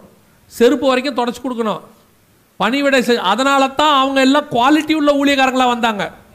இப்போ வரவெல்லாம் படித்து முடிச்சுட்டு வரும்போதே கேட்குறான் இது கம்ப்யூட்டர் ஆப்ரேட் பண்ணுமா? என்ன பண்ணணும்? தம்பி ஒரு பாட்டு பாடுங்க. கீபோர்டு இருக்குதா? ரே கையை தட்டி பாடு போ. கீபோர்டு வாசிக்கிறது தப்பு இல்லை. எடுக்கும் போதே கீபோர்டில் போய் என்ன செய்யாத? உட்காராத. முதல்ல கொஞ்சம் என்ன செய்ய? பணிவிடையை கற்றுக்கோ இன்னைக்கு பணிவிடையே கிடையாது. இன்னைக்கு வரும்போதே ஊழியத்துக்கு வரும்போதே என்ன கிடைக்கும்? என்ன ஆகும்? அன்றைக்கி ஒருத்தர் ஊழியத்துக்கு இனாகரேட் பண்ணுறார் புது ஊழியம் தொடங்குறார். தொடங்கும் போது நீங்கள் வந்து கொஞ்சம் ஜோம் பண்ணால் நல்லா இருக்கும்னார். சரி நான் வரேன்னு சொல்லிட்டு போயிட்டோம். சரி ஜோம் பண்ணலாமான்னா இல்லை இல்லை ஒரு சின்ன கமிட்டி மீட்டிங் இருக்குனாரு ஊழியம் தொடங்கவே இல்லை இன்னும். என்ன மீட்டிங் இருக்குது? கமிட்டி மீட்டிங் எனக்கு ஆச்சரியமாக இருந்துச்சு. சரின்னு உட்காந்து ஒரு இருபது பேர் இருபது பேர் அப்பயே கமிட்டிக்கு வந்துட்டாங்க. ஏசுநாதருக்கே பன்னெண்டு பேர் தான். கமிட்டியில் எத்தனை பேர் இருக்காங்க? இருபது பேர் இருக்காங்க. ரைட்டு ஓகே உட்காந்து பேசுகிறாங்க பேசுகிறாங்க பேசுகிறாங்க முக்கால் மணி நேரமாக பேசுகிறாங்க நான் கடைசியாக கேட்டேன் இப்போ என்ன பண்ண போகிறீங்கன்னு கேட்டேன். இல்லை ஊழியத்தினுடைய தேவைகளை நாங்கள் போட்டுக்கிட்டு இருக்கிறோம். தேவைகள் நல்லா இருக்குது எடுத்த உடனே எவ்வளோ தேவை வந்திருக்குன்னு? நாற்பத்தெட்டு லட்சம்னு சொன்னாங்க. ஊழியத்தின் தேவை எவ்வளவு? எத்தனை ஆத்தமாக இருக்குன்னு இனிமேல் தான் சம்பாதிக்கணும். ஊழியமே இனிமேல் தான் ஆரம்பிக்கணும். ஊழியமே ஆரம்பிக்கலை. இன்னும் முடிஞ்சு இயேசு நல்லவர்னு ஒரு வார்த்தை சொல்லவே இல்லை. அதுக்குள்ளே கமிட்டி அதுக்குள்ளே தேவை அதுக்குள்ளே நாற்பத்தெட்டு லட்சம் அதுக்குள்ளே ஒரு ஸ்பான்சர் விளங்கவே விளங்காது. ஊழியங்கிறது என்ன இதுவா? போய் அடி வாங்கி மிதி வாங்கி அவன் அவன் அங்கே நடந்து இங்கே நடந்து பசியில் இருந்து பட்டினியாக இருந்து நிர்வாணமாக இருந்து நாசமோசமாக இருந்து பட்டயத்தை சந்தித்து எல்லாத்தையும் பண்ணி வச்சு நீங்கள் ரோடை போட்டு விட்டு போயிருக்கிறான் நமக்கு நல்லபடியாக அந்த ஆள் பவுல். ஏதோ மேலே நல்லபடியாக ஓடிக்கிட்டு இருக்கிறோம் உட்காந்து இன்றைக்கி பாருங்கள் வருமாதே எனக்கு என்ன கிடைக்கும்? யார் பார்க்குறா? எப்படி ஊழியம்? எப்படி வருது? கவனிச்சுக்கொள்ளுங்க உங்கள் ஊழியத்தை யார் கவனிக்கிறார் யார் கவனிக்கலை அதை பற்றி நமக்கு அவசியமே கிடையாது. நம்மை கர்த்தர் பார்த்துக்கிட்டு இருக்கிறார். மனுஷன் உயர்த்துகிற உயர்தல் ஒரு நாள் நின்று போகும். கர்த்தர் உயர்த்துகிற உயர்வு அவர் வரு வரைக்கும் இருக்கும். நீங்கள் மனுஷனுக்கு முன்பாக போலியாக ஊழியம் பண்ணிங்கன்னா ஒரு நாள் அந்த உண்மை வெளிப்பட்டு போகும். தேவனுக்கு முன்பாக பண்ணிங்கன்னா அது ஒரு நாளும் மோசமாகாது. கர்த்தர் அதை நினச்சிக்கிட்டே இருப்பார். கடைசியில் யோசுவா தான் கொண்டு போய் ஜனங்களை எங்கே சேர்த்தான்? காணான் தேசம் காரணம் என்ன? கர்த்தர் அவனை ஆடின் பண்ணார். கர்த்தர் ஆடின் பண்ணிட்டாருன்னா அதை யாரும் தடுக்கவே முடியாது. அல்லேலூயா. முதலாவது அந்த பெண் தேவ சமூகத்தில் நிற்கிறவளாக இருக்க வேண்டும். ரெண்டாவது பிரதிபலன் எதிர்பார்க்காம ஊழியம் பண்ணணும். ராஜா பார்க்கறாரு பார்க்கல. அதை பற்றி எனக்கு கவலையே கிடையாது. நான் என் வேலையை கொடுக்கப்பட்ட வேலையை செய்வேன். அது எனக்கு கொடுக்கப்பட்ட வேலை. அவ்வளோதான் அடுத்தபடியா அந்த பெண்ணுக்கிட்ட இருந்த ஒரு விஷயம். வாசிங்க மூணாவது வசனம் வாசிங்க. இஸ்ரவேலின் எல்லையில் எல்லாம் அழகான ஒரு பெண்ணை தேடி சூனேம் ஊராளாகிய அபிஷாகை கண்டு அவளை ராஜாவின் இடத்தில் கொண்டு வந்தார்கள். நல்லா கவனிங்க. சில வார்த்தைகள்லாம் ரொம்ப கரெக்டாக வாசிக்கணுமா? அபிஷா இல்லை. அபிஷா வேற அபிஷாக் வேற. ஒவ்வொரு எழுத்துக்கும் ஒரு அர்த்தம் இருக்கு. கவனிங்க சூனே மூரலாகிய அபிஷாக்கை கண்டு அவளை ராஜாவின் இடத்துல கொண்டு வந்தார்கள். அப்ப நல்லா கவனிங்க இவங்க தேடினது எப்படிப்பட்ட ஒரு பெண்? அழகான ஒரு பெண்ணை தேடி ராஜாவிடத்தில் கொண்டு வந்தார்கள். ஆனா நாலாவது வசனம் வாசிங்க. அந்த பெண் அந்த பெண் வெகு அழகா இருந்தார் தேடினது எப்படிப்பட்ட பெண்? அழகான பெண். கிடைச்சது எப்படிப்பட்ட பெண்? வெகு அழகா வெகு அழகான பெண். அவ யார் தெரியுமா? மோர் குவாலிஃபைடு எதிர்பார்த்ததை விட மோர் குவாலிஃபைடு நாங்க பத்தாவது எதிர்பார்த்தா அவ டிகிரி முடிச்சிருக்கா. நாங்க அழகா எதிர்பார்க்குறோம் அவ வெகு அழகா இருக்கா? அப்பனா யோசிச்சு பாருங்க இவங்கெல்லாம் எக்ஸ்பெக்ட் பண்ண ராஜாவே ராஜாவுக்குன்னு ஒரு குவாலிஃபிகேஷன் இருக்குது. அந்த குவாலிஃபிகேஷனையும் தாண்டி இருக்கா? ஆனால் அந்த பெண் தன் வாழ்க்கையை ராஜாவுக்காக பணயம் வைத்தாள். அந்த பெண் தன் வாழ்நாள் முழுவதும் இனி எவன் அவளை கல்யாணம் பண்ணுவான்னு தெரியாது. ராஜாவுடைய அரண்மனைக்கு போயாச்சு. இது வந்து தாதி பெண்கள் இது மாதிரி மறுமனையாட்டிக்கு அதாவது ராஜா அறியலை அது வேற விஷயம். ஆனால் வந்து கொண்டு போயாச்சு. இனி அவள் வாழ்க்கை என்ன ஆகும்னு தெரியாது. ஆனால் அவள் தன்னுடைய அழகு முழுவதும் குவாலிஃபிகேஷன் முழுவதும் தங்கிட்ட என்ன பெஸ்ட் இருக்கோ எல்லாவற்றையும் ராஜாவுக்காக இழந்தாள். அவளை கொண்டு தான் கர்த்தர் எழுப்புதலை கொண்டு வர முடிஞ்சிச்சு. எழுப்புதலை கொண்டு வரதுக்கு முதல்ல நீ உங்ககிட்ட இருக்கிறத எல்லாம் கர்த்தருக்கு கொடுக்கணும். நான் சொல்கிறது உடனே பணம்னு நினச்சிடாதீங்க. உங்ககிட்ட என்ன மோர் குவாலிஃபைடோ அதை தேவனுக்கு கொடுக்குறவளாக இருக்கணும். இன்றைக்கி ஒரு குரூப் இருக்குது. நான் இப்போ சொல்கிறத சரியாக புரிஞ்சுக்கோங்க. கர்த்தர் உங்களுக்கு வாழ்க்கையில் வரும்போது சில டேலண்ட்ஸ் கொடுத்துருப்பாரு. சிலர் வந்து நல்லா இசை வாசிக்கிறவங்க இருப்பாங்க. சிலர் நல்லா பாடுறவங்க இருப்பாங்க. இப்போ ஊழியத்துக்கு வந்த உடனே அடுத்து அவங்க என்ன செய்ய போகிறாங்க தெரியுமா? அடுத்து என்ன செய்ய போகிறாங்க இப்போ நல்ல ஒரு ஒர்ஷிப் பண்ணுறவர் நல்ல பாட்டு பாடுறவர் இருக்கிறார். லைட் மியூசிக் சினிமாக்கெல்லாம் பாடிக்கிட்டு இருக்கிறார். இப்போ ரட்சிக்கப்பட்டார். வந்தவொடனே இங்கே என்ன பண்ணுவார்? இங்கே என்ன பண்ணுவார்? கர்த்தருக்கென்று பாடுவார். இல்லையா? அதான ப்ரொசீஜர் அப்படின்னு யார் சொன்னா? அங்கே பாடினேன் இப்போ நான் கர்த்தருக்கு பாட போகிறேன் அப்படின்னு யார் சொன்னா? அங்கே மியூசிக் வாசித்தேன் இங்கே கர்த்தருக்கு வாசிக்க போகிறேன் அப்படின்னு யார் கூப்பிட்டா? அப்படி கூப்பிடலை. நீ அங்கே பாடிக்கிட்டு இருந்த கர்த்தர் உன்னை இங்கே கூப்பிட்டுருக்காரு. உன்னை கர்த்தர் இங்கே என்ன வேணாலும் பயன்படுத்துவார். நீ இங்கே மியூசிக்காக தான் இருக்கணும்னு அவசியம் அவருக்கு இல்லை. நீ என்ன சொல்கிற எங்கிட்ட ஒரு டேலண்ட் இருக்குது. அது பெஸ்ட்டு அது எங்கிட்ட இருக்கிறதுலே பெஸ்ட்டு நான் அதை செய்வேன். கர்த்தருக்காக செய். இன்னைக்கு ஊழியக்காரன் நிறைய பேர். ஊழியத்துக்கு வரவங்க இல்லை. தம்பி நீங்கள் என்ன பண்ணுவீங்க? நான் நல்லா கீபோர்டு வாசிப்பேன் பாஸ்டர் ஓகே நீங்கள் வாங்க. நம்ம சர்ச்சில் கீபோர்டு வாசிங்க. அங்கேயே அவன் அழைப்பு முடிஞ்சு போச்சு. அவ்வளோதான் ஓவர் அவனை எதுக்கு கர்த்தர் கூப்பிட்டாரு? கீபோர்டு வாசிக்கவா? இல்லை. கர்த்தர் கூப்பிட்டது அவனை பயன்படுத்துறதுக்கு. எதில் பயன்படுத்தணும்னு கர்த்தருக்கு தெரியும். இப்போ மோசே இஸ்ரவேல் எகிப்தில் லேண்ட் அந்த அஹ், ஊர் கட்டுறவராக இருந்த ராமசேஸுக்கு ஒரு இன்ஜினியர் ஊர் இன்ஜினியர். இப்போ கர்த்தர் மோசேவை எதுக்கு கூப்பிட்டாரு? இஸ்ரேல் ஜனங்களை விடுவிக்க. இஸ்ரவேல் ஜனங்களை விடுதலையாக்க. கர்த்தர் கூப்பிடும் போது மோசே நீ கொஞ்சம் வா. என்ன? எனக்கு இந்த ஆசாரிப்பு கூட ஒன்று கட்ட வேண்டியிருக்கு. அதுக்கு ஒரு நல்ல இன்ஜினியர் வேணும். நீ வரியான்னு கூப்பிடல. கர்த்தர் சொன்னார் நீ அங்கே இருக்கிறது வேற வேலை. இங்கே வேற வேலை. இப்போது பேதுருவா கூப்பிட்டாரு. நீ மனுஷனை மீன்களை பிடிக்கிறவா இருப்ப. என் கூட வா. எதுக்கு? நான் கடற்கரை ஓரத்தில் தான் ஊழியம் பண்ணுறேன் எனக்கு போட்டு ஓட்டுறதுக்கு ஒரு ஆள் வேணும். அப்படியா? அதுக்காக கூப்பிட்டாரு. சுங்கம் மசாலிக்கிறவனை கூப்பிட்டாரு. மத்திய இவ நீ வா ஏ நீ டேக்ஸ் டிபார்ட்மெண்ட்டு பணத்தெல்லாம் நல்லா ஹேண்டில் பண்ணுவ. அதனால் நீ வா நான் உங்ககிட்ட பணப்பையை கொடுக்குறேன்னு சொன்னார். பணப்பை யார் கையில் இருந்துச்சு? அப்போ நம்ம நியாயமாக யாரை போடுவோம்? மேத்யூவை தான் போடணும். ஏன்னா அவர் தான் டேக்ஸ் டிபார்ட்மெண்ட் கரெக்டாக பணத்தை ஹேண்டில் பண்ணுறவர் ஆனால் நம்ம யாருக்கிட்ட ஒப்படைக்கிறோம்? கர்த்தரை பொறுத்த வரைக்கும் ஓன் டேலண்ட்டு அவருக்கு வேணாம். உன் ஒபீடியன்சி தான் அவருக்கு வேணும். உன் கீழ்ப்படிதல். அதை நான் எதுக்கு தேவையோ அதுக்கு நான் பயன்படுத்திக்கிறேன். ஒருவேளை உன்னுடைய டேலண்ட் எனக்கு தேவைப்படுமானால் தேவைப்படுற இடத்துல நான் யூஸ் பண்ணிக்கிறேன். ஆனால் நீ எனக்கு என்ன கொடுக்காத? ஆஃபர் கொடுக்காத. உங்ககிட்ட அழகு இருக்குது. வெகு அழகு இருக்கு. எக்ஸ்ட்ரா குவாலிஃபைட் உடனே என்ன பண்ணக்கூடாது? அரண்மனையில் ஃபேஷன் பரேடு நடத்தக்கூடாது. உடனே அபிஷாக் போய் என்ன பண்ணக்கூடாது? நான் வெகு அழகு. பர்சேபாலை விட அபிகாயிலை விட இங்கே இருக்கிற அத்தனை பணிப்பெண்களை விட நான் அழகு. நீ என்ன பண்ண போற? நான் அழகாக அலங்கரித்து கொண்டு ராஜாவுக்கு முன்பாக நடனமாட போகிறேன். ஏன்? என் அழகு ராஜாவுக்கு பிரயோஜனப்படும். அவன் சொல்றான் நீ அதுக்கு தேவையில்லை. உங்ககிட்ட இருக்கிற அழகு வச்சுக்கோ எங்களுக்கு தேவை அனல் உண்டாக்குற வேலை. இல்லைங்க நான் நல்லா அழகான நான் நல்லா கீபோர்டு நான் நல்லா பா- பாட்டு பாடுவேன். நான் நல்லா வந்து கர்நாடக் மியூசிக் பாடுவேன். பாடுங்க.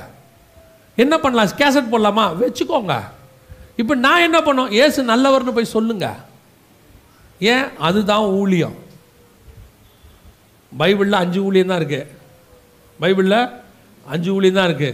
மெய்ப்பன் போதகர் சுவிசேஷ சுவிசேஷகர் அப்போஸ்தலர் தீர்க்கதரிசி. அஞ்சு தான். பாட்டு பாடுறது ஊழியமே கிடையாது. மியூசிக் வாசிக்கிறது ஊழியமே கிடையாது. ஆராதிக்கிறது ஊழியமே கிடையாது. இது எல்லாம் இந்த அஞ்சு வகையான ஊழியத்தில் இருக்கிற எல்லாரும் செய்யணும். தனியாக இப்படி ஒரு ஊழியன் உனக்கு கிடையவே கிடையாது. நீ அஞ்சு ஊழியம் இருக்கு. இதில் நீ எது இதை எதில் வேணால் யூஸ் பண்ணிக்கோ. ஆனால் நீ செய்ய வேண்டிய ஊழியம் இதுதான். ஒன்று நீ அப்பாசனாக இருக்கணும் இல்லை தீர்க்கதரிசியாக இருக்கணும் இல்லை சுவிசேஷகனாக இருக்கணும் இல்லை போதகர் மெய்ப்பராக இருக்கணும். இந்த ஊழியத்தில் உனக்கு தேவைப்பட்டா பாட்டை யூஸ் பண்ணிக்க. பாட்டை ஊழியமாக்காத. இதில் தேவைப்பட்டா மியூசிக்கை யூஸ் பண்ணிக்க. மியூசிக்கை ஊழியமாக்காத. நீங்கள் யார்? நான் ஒர்ஷிப் ஒரு தம்பி வந்தான் தஞ்சாவூரில். அண்ணே நீங்கள் தான் என்னை டெடிகேட் பண்ணணும்னு சொன்னான். பண்ணிடலாம்ப்பா தம்பி என்ன ஊழியம் பண்ண போகிறேன்னு கேட்டேன். ஒர்ஷிப் லீடர் ஆகலான் இருக்கிறேன்னா. அப்படி ஒரு ஊழியம் எனக்கு பைபிளில் இல்லை நீ எதுக்கும் நல்லா செக் பண்ணிட்டு வான்னு சொன்னேன். என்ன அவனுக்கு கோவம் வந்துருச்சு. உண்மையிலே கோச்சிக்கிட்டான். என்னென்ன இப்படி சொல்கிறீங்க ஆண்டவர் என்னை ஒர்ஷிப் லீடர் தான் கூப்பிட்ருக்காரு கன்ஃபார்மாக இருக்காது தம்பின்னு சொன்னேன். ஏன் பைபிளில் அப்படி ஒரு ஊழியமே? புதிய ஏற்பாட்டில்? இல்லை. அப்போ ஒர்ஷிப்பே இல்லையா? இருக்கு. யார் இல்லைன்னா? ஊழியத்தில் இதெல்லாம் இருக்கு. ஊ- இப்போ ஒர்ஷிப்புன்னு ஒரு சர்ச் இருக்கா? சர்ச்சில் ஒர்ஷிப் இருக்கா? சர்ச்சில் தானே ஒர்ஷிப் இருக்கு. நம்ம செய்தி கொடுக்குறோம் பாட்டு பாடுறோம் ஒர்ஷிப் பண்ணுறோம் இங்கே வந்து ஹாஸ்பிட்டல் மினிஸ்ட்ரி இருக்கு. அப்புறம் கிராம ஊழியம் பண்ணுறோம் எல்லாம் பண்ணுறோம் அதில் ஆராதிக்கிறதும் ஒரு வேலை. ஒர்ஷிப்புக்குன்னு ஒரு சர்ச் இருக்கா? அப்படி ஒரு ஊழியர்கா அந்த சபையில் போன உடனே ஆராதிக்க தொடங்குவாங்க. முடியும் போது ஆராதிச்சு அமுச்சு வச்சிருவாங்க. அப்படி இருக்குதா? கிடையாது. அப்படி ஒரு அப்படி ஒரு ஊழியமே கிடையாது. இன்றைக்கி அப்படித்தான். அவங்கவுங்க அவங்க டேலண்ட்டை கொண்டு வந்து அந்த டேலண்ட்டுக்கு ஒரு ஊழியத்தை தொடங்கிட்டாங்க. அதை கொண்டு போய் என்ன செய்கிறாங்க பிரபலப்படுத்தி அதை எதாவது செஞ்சு அப்புறம் சொன்னாங்க இதுதான் என் ஊழியம். இல்லை. ஊழியம் என்பது உங்ககிட்ட இருக்கிறத மொத்தத்தையும் கர்த்தருக்கு கொடுப்பது. எது தேவையோ அதை எடுத்து கர்த்தர் பயன்படுத்துவார். தேவைப்பட்டால் இவங்க நினச்சிப்பாங்க நான் மீனவர். நான் வந்துட்டு இயேசுநாதர் கூட ட்ராவல் பண்ணால் கடலில் போகும்போது வரும்போதும் நான் வந்து ட்ராவல் பண்ணுறதுக்கு இயேசுநாதருக்கு எப்படி இருப்பேன்? யூஸ்ஃபுல்லாக இருப்பேன். I am a boat driver அப்படின்னு. ஆண்டவர் பார்த்தாரு நீ யார்? நான் டிரைவர் நீ நான் வளப்பின்றவர். ஓ நீங்கள் இன்னும் டிரைவராகவும் வளப்பின்றவராக இருக்கிறீங்களா? சரி ஒரு தலகாணி கிடைக்குமா? ஏன்? படுக்கலான்னு பார்க்குறேன். படுங்க ஆண்டவரை நாங்கள் பார்த்துக்குறோம். கண்ணை மூடி திறங்க அக்கறையில் கொண்டு போய் ஜாயின் போய் சேர்த்துடுறோம். எப்படி போட்டு ஓட்டுறோன்னு மட்டும் பாருங்கள் நானும் தான் பார்க்க போகிறேன் படுத்தாச்சு. எழுப்புறான். ஆண்டவரே நாங்கள் சாக போகிறோமே கவலை இல்லையா? போட் என்னாச்சு? சரி ஏன் இவரை எழுப்புனா? இவர் என்ன நல்லா போட்டு ஓட்டுவாரா? இதுக்கு முன்னாடி ஓட்டியிருக்காரா? இல்லை இல்லை. ஏன் இவரை எழுப்புனா? இவர் தச்சனின் மகன் தானே பேசிக்கா? இவரை எழுப்புனா? இப்போ தான் அவனுக்கு அறிவு வருது. போட்டு ஓட்டுறதுக்காக நான் அந்த போட்டில் வரல. நான் வலை பின்னுறதுக்காக இந்த போட்டில் வரல. நான் அப்போஸ்தலனா வந்திருக்கிறேன். போட்டை ஓட்டுறவர் ஒருத்தர் இருக்கிறாரு. இவர் தான் போட்டை ஓட்டுறவர். என் வேலை போட்டு ஓட்டுறதில்ல. நான் அப்போஸ்தலன். எனக்கு வேலை இதுதான். உனக்கு அங்கே என்ன வேலையோ அதை அங்கே வச்சுக்கோ. தேவைப்பட்டால் கர்த்தர் இங்கே யூஸ் பண்ணிப்பார். ஆனால் அதை இங்கே கொண்ட நிறைய பேர் கொண்டு வருவாங்க. கொண்டாந்துட்டு நான் இதை வந்து இது அதை வந்து கொண்டு வரலாம். அவங்க அதோட காணாமே போயிடுவாங்க அதோட அப்படியே இருப்பாங்க. அவங்க ஊழியத்தில் ஒரு மேன்மை இருக்காது உயர்வு இருக்காது. கர்த்தர் பார்ப்பாரு வந்துட்டாங்கல்ல. நம்பி வந்துட்டாங்க. இப்போ ஒரு உதாரணத்துக்கு நான் சொல்கிறேன் வயலின் வாசிக்கிறவர் வந்துட்டார். எனக்கு வயலின் வாசிப்பது தான் ஊழியம். கர்த்தர் அப்படி ஒரு ஊழியம் இல்லைடா தம்பி. இல்லை இல்லை வயலின் வாசிக்கிறது ஊழியம். ஓகே ரைட் வாசி. அவர் அப்புறம் கீ அப்புறம் எடுத்துகிட்டு போயிட்டு கேசட்டுகளுக்கு வாசிச்சுக்கிட்டு அவர் ஒரு கேசட்டை போட்டு விட்டு ரெக்கார்டிங்க்கு வாசிச்சுட்டு அப்புறம் போக போக கல்யாணங்களுக்கு வாசிப்பார் எல்லாத்துக்கும் வாசிப்பார். ஆனால் இப்போ என்ன? முன்னாடி எல்லா கல்யாணத்துக்கும் வாசித்தார் இப்போ கிறிஸ்தவ கல்யாணத்துக்கு மட்டும் வாசிப்பார். முந்தி எல்லா பாட்டுக்கும் வயலின் வாசித்தார் இப்போ கிறிஸ்டின் பாட்டுக்கு மட்டும் வாசிப்பார். ஏன்னா இப்போ அவர் ரட்சிக்கப்பட்டு ஊழியத்துக்கு வந்திருக்கிறார். அப்படி ஒரு ஊழியமே இல்லை. ஆனால் கர்த்தர் அவங்களையும் சரி ஓகே ரைட் வாசிட்டு போ வந்துட்டியா? என்ன செய்ய? ஆண்டவரே இந்தாங்க என் வயலின் இங்கே இருக்குது நான் வந்திருக்கேன். என்னை எடுத்து பயன்படுத்துங்க. வயலின் வாசிக்கிற நீ போதகராய் மாறலாம். வயலின் வாசிக்கிற நீ சுவிசேஷகராய் மாறலாம். கீபோர்டு வாசிக்கிற நீ தீர்க்கதரிசியாய் மாறலாம். உன் ஊழியத்தில் எங்கேயாவது வயலின் தேவைப்படும் அப்பொழுது கர்த்தர் அதை பயன்படுத்தி கொள்வார். தேவைப்படாமலும் போகலாம். கர்த்தருக்கு தேவை வயலின் அல்ல நீ. கர்த்தருக்கு தேவை உன் அழகல்ல அபிஷாக். அபிஷாக்கோடைய அழகு தேவைப்படாது கர்த்தருக்கு. கர்த்தருக்கு தேவைப்படுவது அபிஷாக் தான். அழகு அனலை உண்டாக்காது. அபிஷாக் தான் அனலை உண்டாக்க முடியும். நீ தான் ஊழியத்துக்கு கத்தருக்கு தேவை. இன்னைக்கு ஒரு குரூப் உக்காந்துக்கிட்டு நான் அழகு வெகு அழகு அபிஷாக் சொன்னா என் அழகெல்லாம் தூக்கி ஓர வச்சுட்டேன். அது எக்கேடே கெட்டு போகுது. அதனால் பிரயோஜனம் இல்லாமல் போகுது. என் வேலை என் ராஜாவை அனலாக்குவது. இப்போ ரா அபிஷாக் அந்த வேலையை கரெக்டாக செஞ்சு முடிச்சிட்டா பாருங்களேன். அதான் பெரிய விஷயம். வசனம் சொல்லுது பதினஞ்சாவது வசனம் வாசிங்க பார்ப்போம். பதினஞ்சு. அப்படியே பத்சேபால் ஆ. பள்ளி அறைக்குள் ராஜாவினிடத்தில் போனால் ராஜா மிகவும் வயது சென்றவனாய் இருந்தான். சூனேம் ஊராளாகிய அபிஷாக் ராஜாவுக்கு பணிவிடை செய்து கொண்டிருந்தாள் பத்சேபால் குனிந்து ராஜாவை வணங்கினாள். அப்பொழுது ராஜா உனக்கு என்ன வேண்டும்? என்று கேட்டான். பத்சேபால ராஜாவுக்கு தெரியுதா? தெரியுதா இல்லையா? நாலாவது வசனம். ஆனாலும் ராஜா அவளை அறியவில்லை. அப்போ ஊழியம் தொடங்கும் போது ராஜாவுக்கு யார் யாரையுமே தெரியாது. Coma stage. ஆனால் ஊழியம் முடிக்கும் போது பத்சேபாலை அவனுக்கு தெரிகிறது. அபிஷாக்குடைய ஊழியம் சக்சஸ். இதுதான் இப்படி ஊழியம் பண்ணாதான் உன் ஊழியம் சக்சஸ் ஆகும். கொடுக்கப்பட்ட வேலை அப்போ தான் சக்சஸ் ஆகும். இல்லை உன் அழகை கவனிச்சுக்கிட்டு நீ தேவ சமூகத்தில் நிற்காம உன்னை இழக்காமல் நீ உன் நான் இப்படி தாங்க சிலர்லாம் இருக்கிறான். நான் இப்படி தான் நான் இதான் டிசைன் இப்படி இருந்தால் தான் நான் வந்து நான் இந்த மாதிரி தான் ஆண்டவர் சொல்வார். நீ அப்படியே இரு. நீ அப்படியே இரு. நான் சில நேரத்தில் வாலிபர்கள் தம்பிங்கெல்லாம் ஊழியத்துக்கு வருவாங்க. வரும்போது கேட்பாங்க அண்ணே மினிஸ்ட்ரி என்ன செய்யணும்? நீ ஒன்றும் செய்ய வேணாம். கத்தர் என்ன சொல்கிறாரோ அதை மட்டும் செய். அவ்வளோதான் மினிஸ்ட்ரி ஊழியக்காரன் எப்படி இருக்கணுமா? அக்கினி ஜுவாலையாக இருக்கணுமா? சங்கீதம் சொல்லுது அவர் தம்முடைய தூதர்களை காற்றுகளாகவும் தம்முடைய ஊழியர்களை அக்கினி ஜுவாலையாகவும் அப்போது காத் இந்த அக்கினி இருக்கு பாருங்க அதுக்கு ஷேப்பே இருக்காது. அக்கினிக்கு என்ன இருக்காது? ஷேப் இருக்காது. அது இப்படித்தான் இருக்காது. எந்த பக்கம் காத்தடிக்குதோ அது அந்த பக்கம் போயிட்டே இருக்கும் கர்த்தர் எப்படி நடத்துகிறாரோ அப்படி அவன் போயிட்டே இருக்கணும். அவனுக்குன்னு ஒரு ஷே அப்படி போகும்போது தான் இந்த காத்தோட அக்கினி சேர்ந்தால் அதுக்கு பேர் என்ன தெரியும்ல? அதுக்கு பேர் என்னது? இந்த அக்கினியும் காற்றும் ஒன்றா சேர்ந்துருச்சுன்னா காட்டு தீம்பாங்க. அப்படியே காற்று சேர்ந்து அடிச்சு கொண்டு போகும் பாருங்க. இந்த காற்றை யாராலையும் கண்ட்ரோல் பண்ணவே முடியாது. இப்போ இதே அக்கினி ஒரு ஷேப்புக்குள்ளே இருக்குதுன்னு வச்சுக்கோங்க. கேஸ் ஸ்டவ்வுக்குள்ளே இருக்குது நான் இந்த பர்னருக்குள்ளே தான் எரிவேன். குறைச்சிக்கலாம்.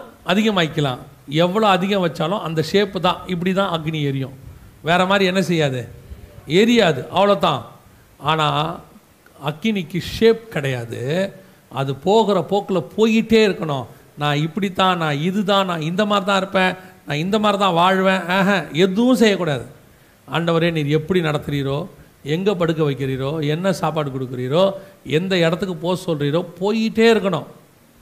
உங்களுக்கு நான் ஒரு உண்மையை சொல்கிறேன் நீங்கள் கர்த்தர் போகிற போக்கில் போங்க. கர்த்தர் உங்களை பயன்படுத்துகிற விதமே வித்தியாசமாக இருக்கும். நீங்கள் அக்கினி மாதிரி இருப்பீங்க. எல்லாத்தையும் பச்சிக்கிட்டு பச்சிக்கிட்டு போயிட்டே இருப்பீங்க. ஒருவரும் உங்களை தடுத்து நிறுத்த முடியாது. காரணம் உன்னை கொண்டு போகிற காத்து உன் தேவனாகிய கர்த்தர். இன்னைக்கு ஊழியத்துக்கு வரும்போதே டிசைன் ஊழியத்துக்கு வரும்போதே டிசைன் மூணு நாள் கூட்டம். எனக்கு இவ்வளவு கொடுக்கணும். இவ்வளவு? கொடுக்கணும். உன் கதை அங்கேயே ஓவர் யூ ஆர் லிமிட்டட் நீ கேஸ் ஸ்டவ்க்குள்ள இருக்கிற அக்கினி மாதிரி. கூட்டத்துக்கு இவ்வளோ கொடுக்கணும் அவ்வளோ கொடுக்கணும். எனக்கு வந்துட்டு இந்த மாதிரி தான் அந்த மாதிரி தான். எதுவும் கிடையாது. கர்த்தர் கூப்பிட்டா வருவேன். கர்த்தர் போக சொல்கிற இடத்துக்கு போவேன். கர்த்தர் பேச சொல்கிறத பேசுவேன். உன்னை தடுக்கிற அதிகாரம் உன் தேவனாகிய கர்த்தர் ஒருவருக்கு மட்டும்தான் இருக்குது போயிட்டே இரு. கர்த்தர் உன்னை பயன்படுத்துகிற விதமே வித்தியாசமாக இருக்கும். இன்றைக்கி நிறைய பேர் இந்த டிசைன்குள்ளே மாட்டிக்கிட்டான் சிலது உன்னால் முடியாது. சில உதாரணம் இப்போ உனக்கு வந்து சுகர் இருக்குது நீ ஸ்வீட் சாப்பிட முடியாது. போகிற இடத்துல ஸ்வீட் கொடுக்குறாங்க வேணாம். ஏன்? எனக்கு உடம்புக்கு முடியாது. அது வேற. எனக்கு டெய்லி ஒரு கிலோ ஸ்வீட் கொடுத்தா தான் நான் மேடையே ஏறுவேன். ஏன்? இன்றைக்கி குலாப் ஜாமுன் கொடுத்துருங்க நாளைக்கு ரசமலாய் கொடுத்துருங்க. ரசமலாய் இல்லாவிட்டால் பிரதர் பேச மாட்டார் காலையில் ஜாங்கிரி அரை கிலோ. ஆண்டவர் சொல்வார் நீ போதும். ஏன்? அவன் சோத்துக்கே வழி இல்லாமல் இருக்கான். உனக்கு ஜாங்கிரி கொடுத்தலாம் நாங்கள் ஊழியம் பண்ண முடியாது. ஆண்டவர் என்ன சொல்கிறாரோ அப்படியே சில ஆட்கள்லாம் கேள்விப்படுறோம். பாவமாக இருக்குது. அவங்கெல்லாம் தேவன்கிட்ட வந்து எப்படி தான் என்ன நீதி நியாய தீர்ப்பு வாங்குவாங்கன்னே தெரியாது.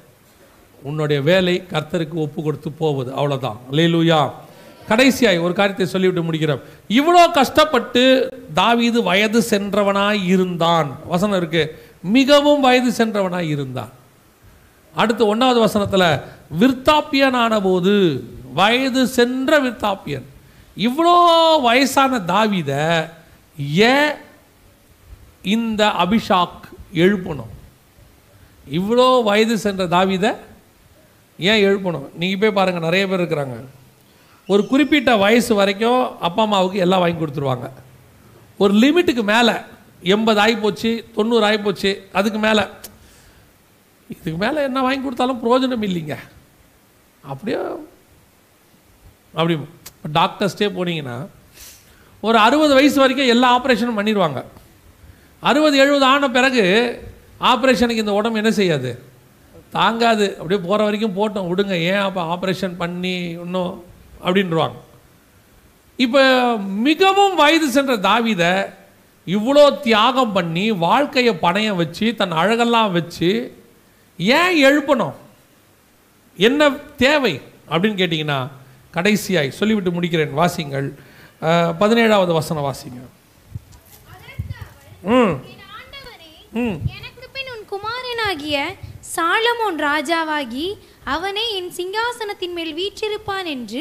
நீர் உம்முடைய தேவனாகிய கர்த்தரை கொண்டு உமது அடியாளுக்கு ஆணையிட்டீரே. இப்பொழுது இதோ அதோனியா ராஜாவாகிறான். என் ஆண்டவனாகிய ராஜாவே நீர் அதை அறியவில்லை.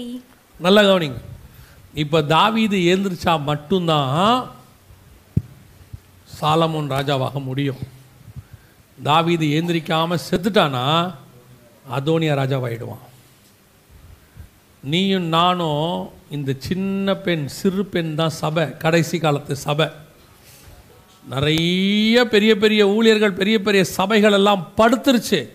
அனல் உண்டாக்க முடியாமல் போயிருச்சு. இப்போ இந்த கிறிஸ்துவினுடைய ராஜ்யத்தை இந்த கடைசி காலத்தில் அனல் உண்டாக்கக்கூடிய பொறுப்பை சின்ன சபையின் கையில் அபிஷாக் என்கிற சிறு சபையின் கையில் கத்தர் ஒப்படைச்சிருக்கிறார். நீயும் நானும் எழும்புனா மட்டும்தான் அடுத்த தலைமுறை ராஜாவாய சாலமோன் மாற முடியும். அடுத்த தலைமுறை கிறிஸ்தவன் நிற்கும் வருக தாமதிச்சா அடுத்த தலைமுறைக்கு கிறிஸ்துவின் ராஜ்யத்தை கொண்டு போகிற பொறுப்பு இந்த அபிஷாக் கையில் தான் இருக்கு. தாவீது எழுந்திருக்கல அதோனியா ராஜாவாயிடுவான். தாவீது எழுந்திருக்கல நாம மட்டும் இப்போ வசனத்துக்குன்னு ஒரு சபை எழும்பலை. வசனத்துக்குன்னு ஒரு ஊழியக்கார கூட்டம் எழும்பல. கல்லோபதேசக்காரனும் கிரேஸ் டாக்டரின் உள்ளவனும் ப்ராஸ்பரிட்டி டாக்டரின் உள்ளவனும் அடுத்த தலைமுறை அத்தோனியாக்கள் உருவாயிருவாங்க. நமக்கு தேவை கர்த்தருடைய ஊழியனாகிய சாலமோன் தேவைப்படுகிறான். அவனை ராஜாவாக்குவதற்கு இப்பொழுது ஒரு அபிஷாக் ஆண்டவருக்கு கண்டிப்பாய் தேவை. இப்படி தன் ஜீவனை பணையம் வைத்து தன் அழகை பணைய வைத்து தன் திறமையை பணைய வைத்து கர்த்தருக்காக தன் வாழ்நாளை பணைய வைக்கிற ஒரு குரூப் இப்ப எழுமனா மட்டும்தான் அடுத்த தலைமுறை கிறிஸ்தவம் அனல் உள்ளதாக இருக்கும். கிறிஸ்துவின் ராஜ்யபாரம் அடுத்த தலைமுறைக்கு போகும். இல்லாவிட்டா போகாது. இன்னைக்கு நிறைய அத்தோனியாக்கள் எழும்பிட்டாங்க. கள்ள உபதேசக்காரன் எழும்பிட்டான். வாலிபர்களை குறி வச்சு ஒரு பெரிய கூட்டம் அடுத்த தலைமுறையை நாசமாக்குற ஓநாய்கள் ரெடி ஆயிருச்சு. பவுல் சொல்றாரு நான் போகிறேன் மந்தையை தப்ப விடாத ஓநாய்கள் வரும். இப்ப நாம எழும்பல தாவீதை எழுப்பல கிறிஸ்துவின் ராஜ்யபாரத்துக்கு ஒரு வைராகியம் உள்ள சபை எழும்பாவிட்டால் அடுத்து அத்தோனியாக்கள் ஊர் ஊராக எழும்புவான். இப்பவே மோசம் போக்க தொடங்கிட்டான். கிறிஸ்தவத்தில் எது கிறிஸ்தவன்னு தெரியாம நிறைய வாலிபர் கூட்டம் நாசமாகிட்டு இருக்குது.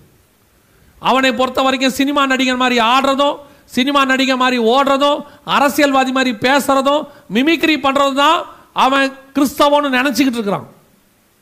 ஆனால் வசனத்தில் அஸ்திவாரம் போடுற சபை தான் உண்மையான கிறிஸ்தவம்னு வசனத்துக்காக ஒரு கூட்டம் எழுமனா மட்டும்தான் அதோனியா அல்ல சாலமோன் ராஜாவாக முடியும். நீ இப்போ வைராக்கியம் வரல உனக்கு? இப்போ நீ ஒப்பு கொடுக்கல? அடுத்த தலைமுறை கிறிஸ்தவம் இன்னும் மோசமாகும். இப்போவே சபைக்குள்ள எல்லாவித அக்கிரமும் வந்துருச்சு. இப்போவே சபைக்குள்ள டிவோர்ஸுங்கிறது வந்துருச்சு. இனி போக போக ஓரினை சேர்க்கை வரும். இனி போக போக சபை விபச்சாரத்தில் விழும். இனி சபை போக போக செழிப்பின் உபதேசத்தில் போய் மாட்டிக்கொள்ளும். அதற்கு பிறகு வசனத்துக்குன்னு எழும்புற கூட்டம் ரொம்ப கம்மியாக போயிடும்.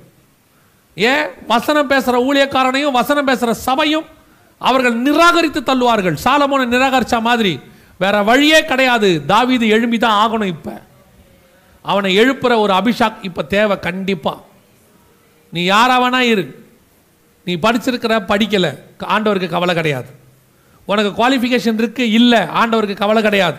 நீ எந்த ஜாதி? ஆண்டவருக்கு கவலை கிடையாது.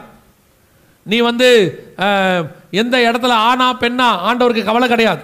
கர்த்தருக்கு தேவை. தன்னை முழுவதுமாய் அர்ப்பணிக்கிற ஒரு அபிஷாக் இப்பொழுது கர்த்தருக்கு தேவை. ஆண்டவர் உன்னை எடுத்து பயன்படுத்துவார்.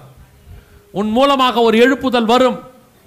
ஏன்? வேம்பாரில் இருக்கிற இந்த சின்ன சர்ச்சு ஏதோ ஒரு மூலையில் இருக்கு நீங்கள் நினைக்கிறீங்களா?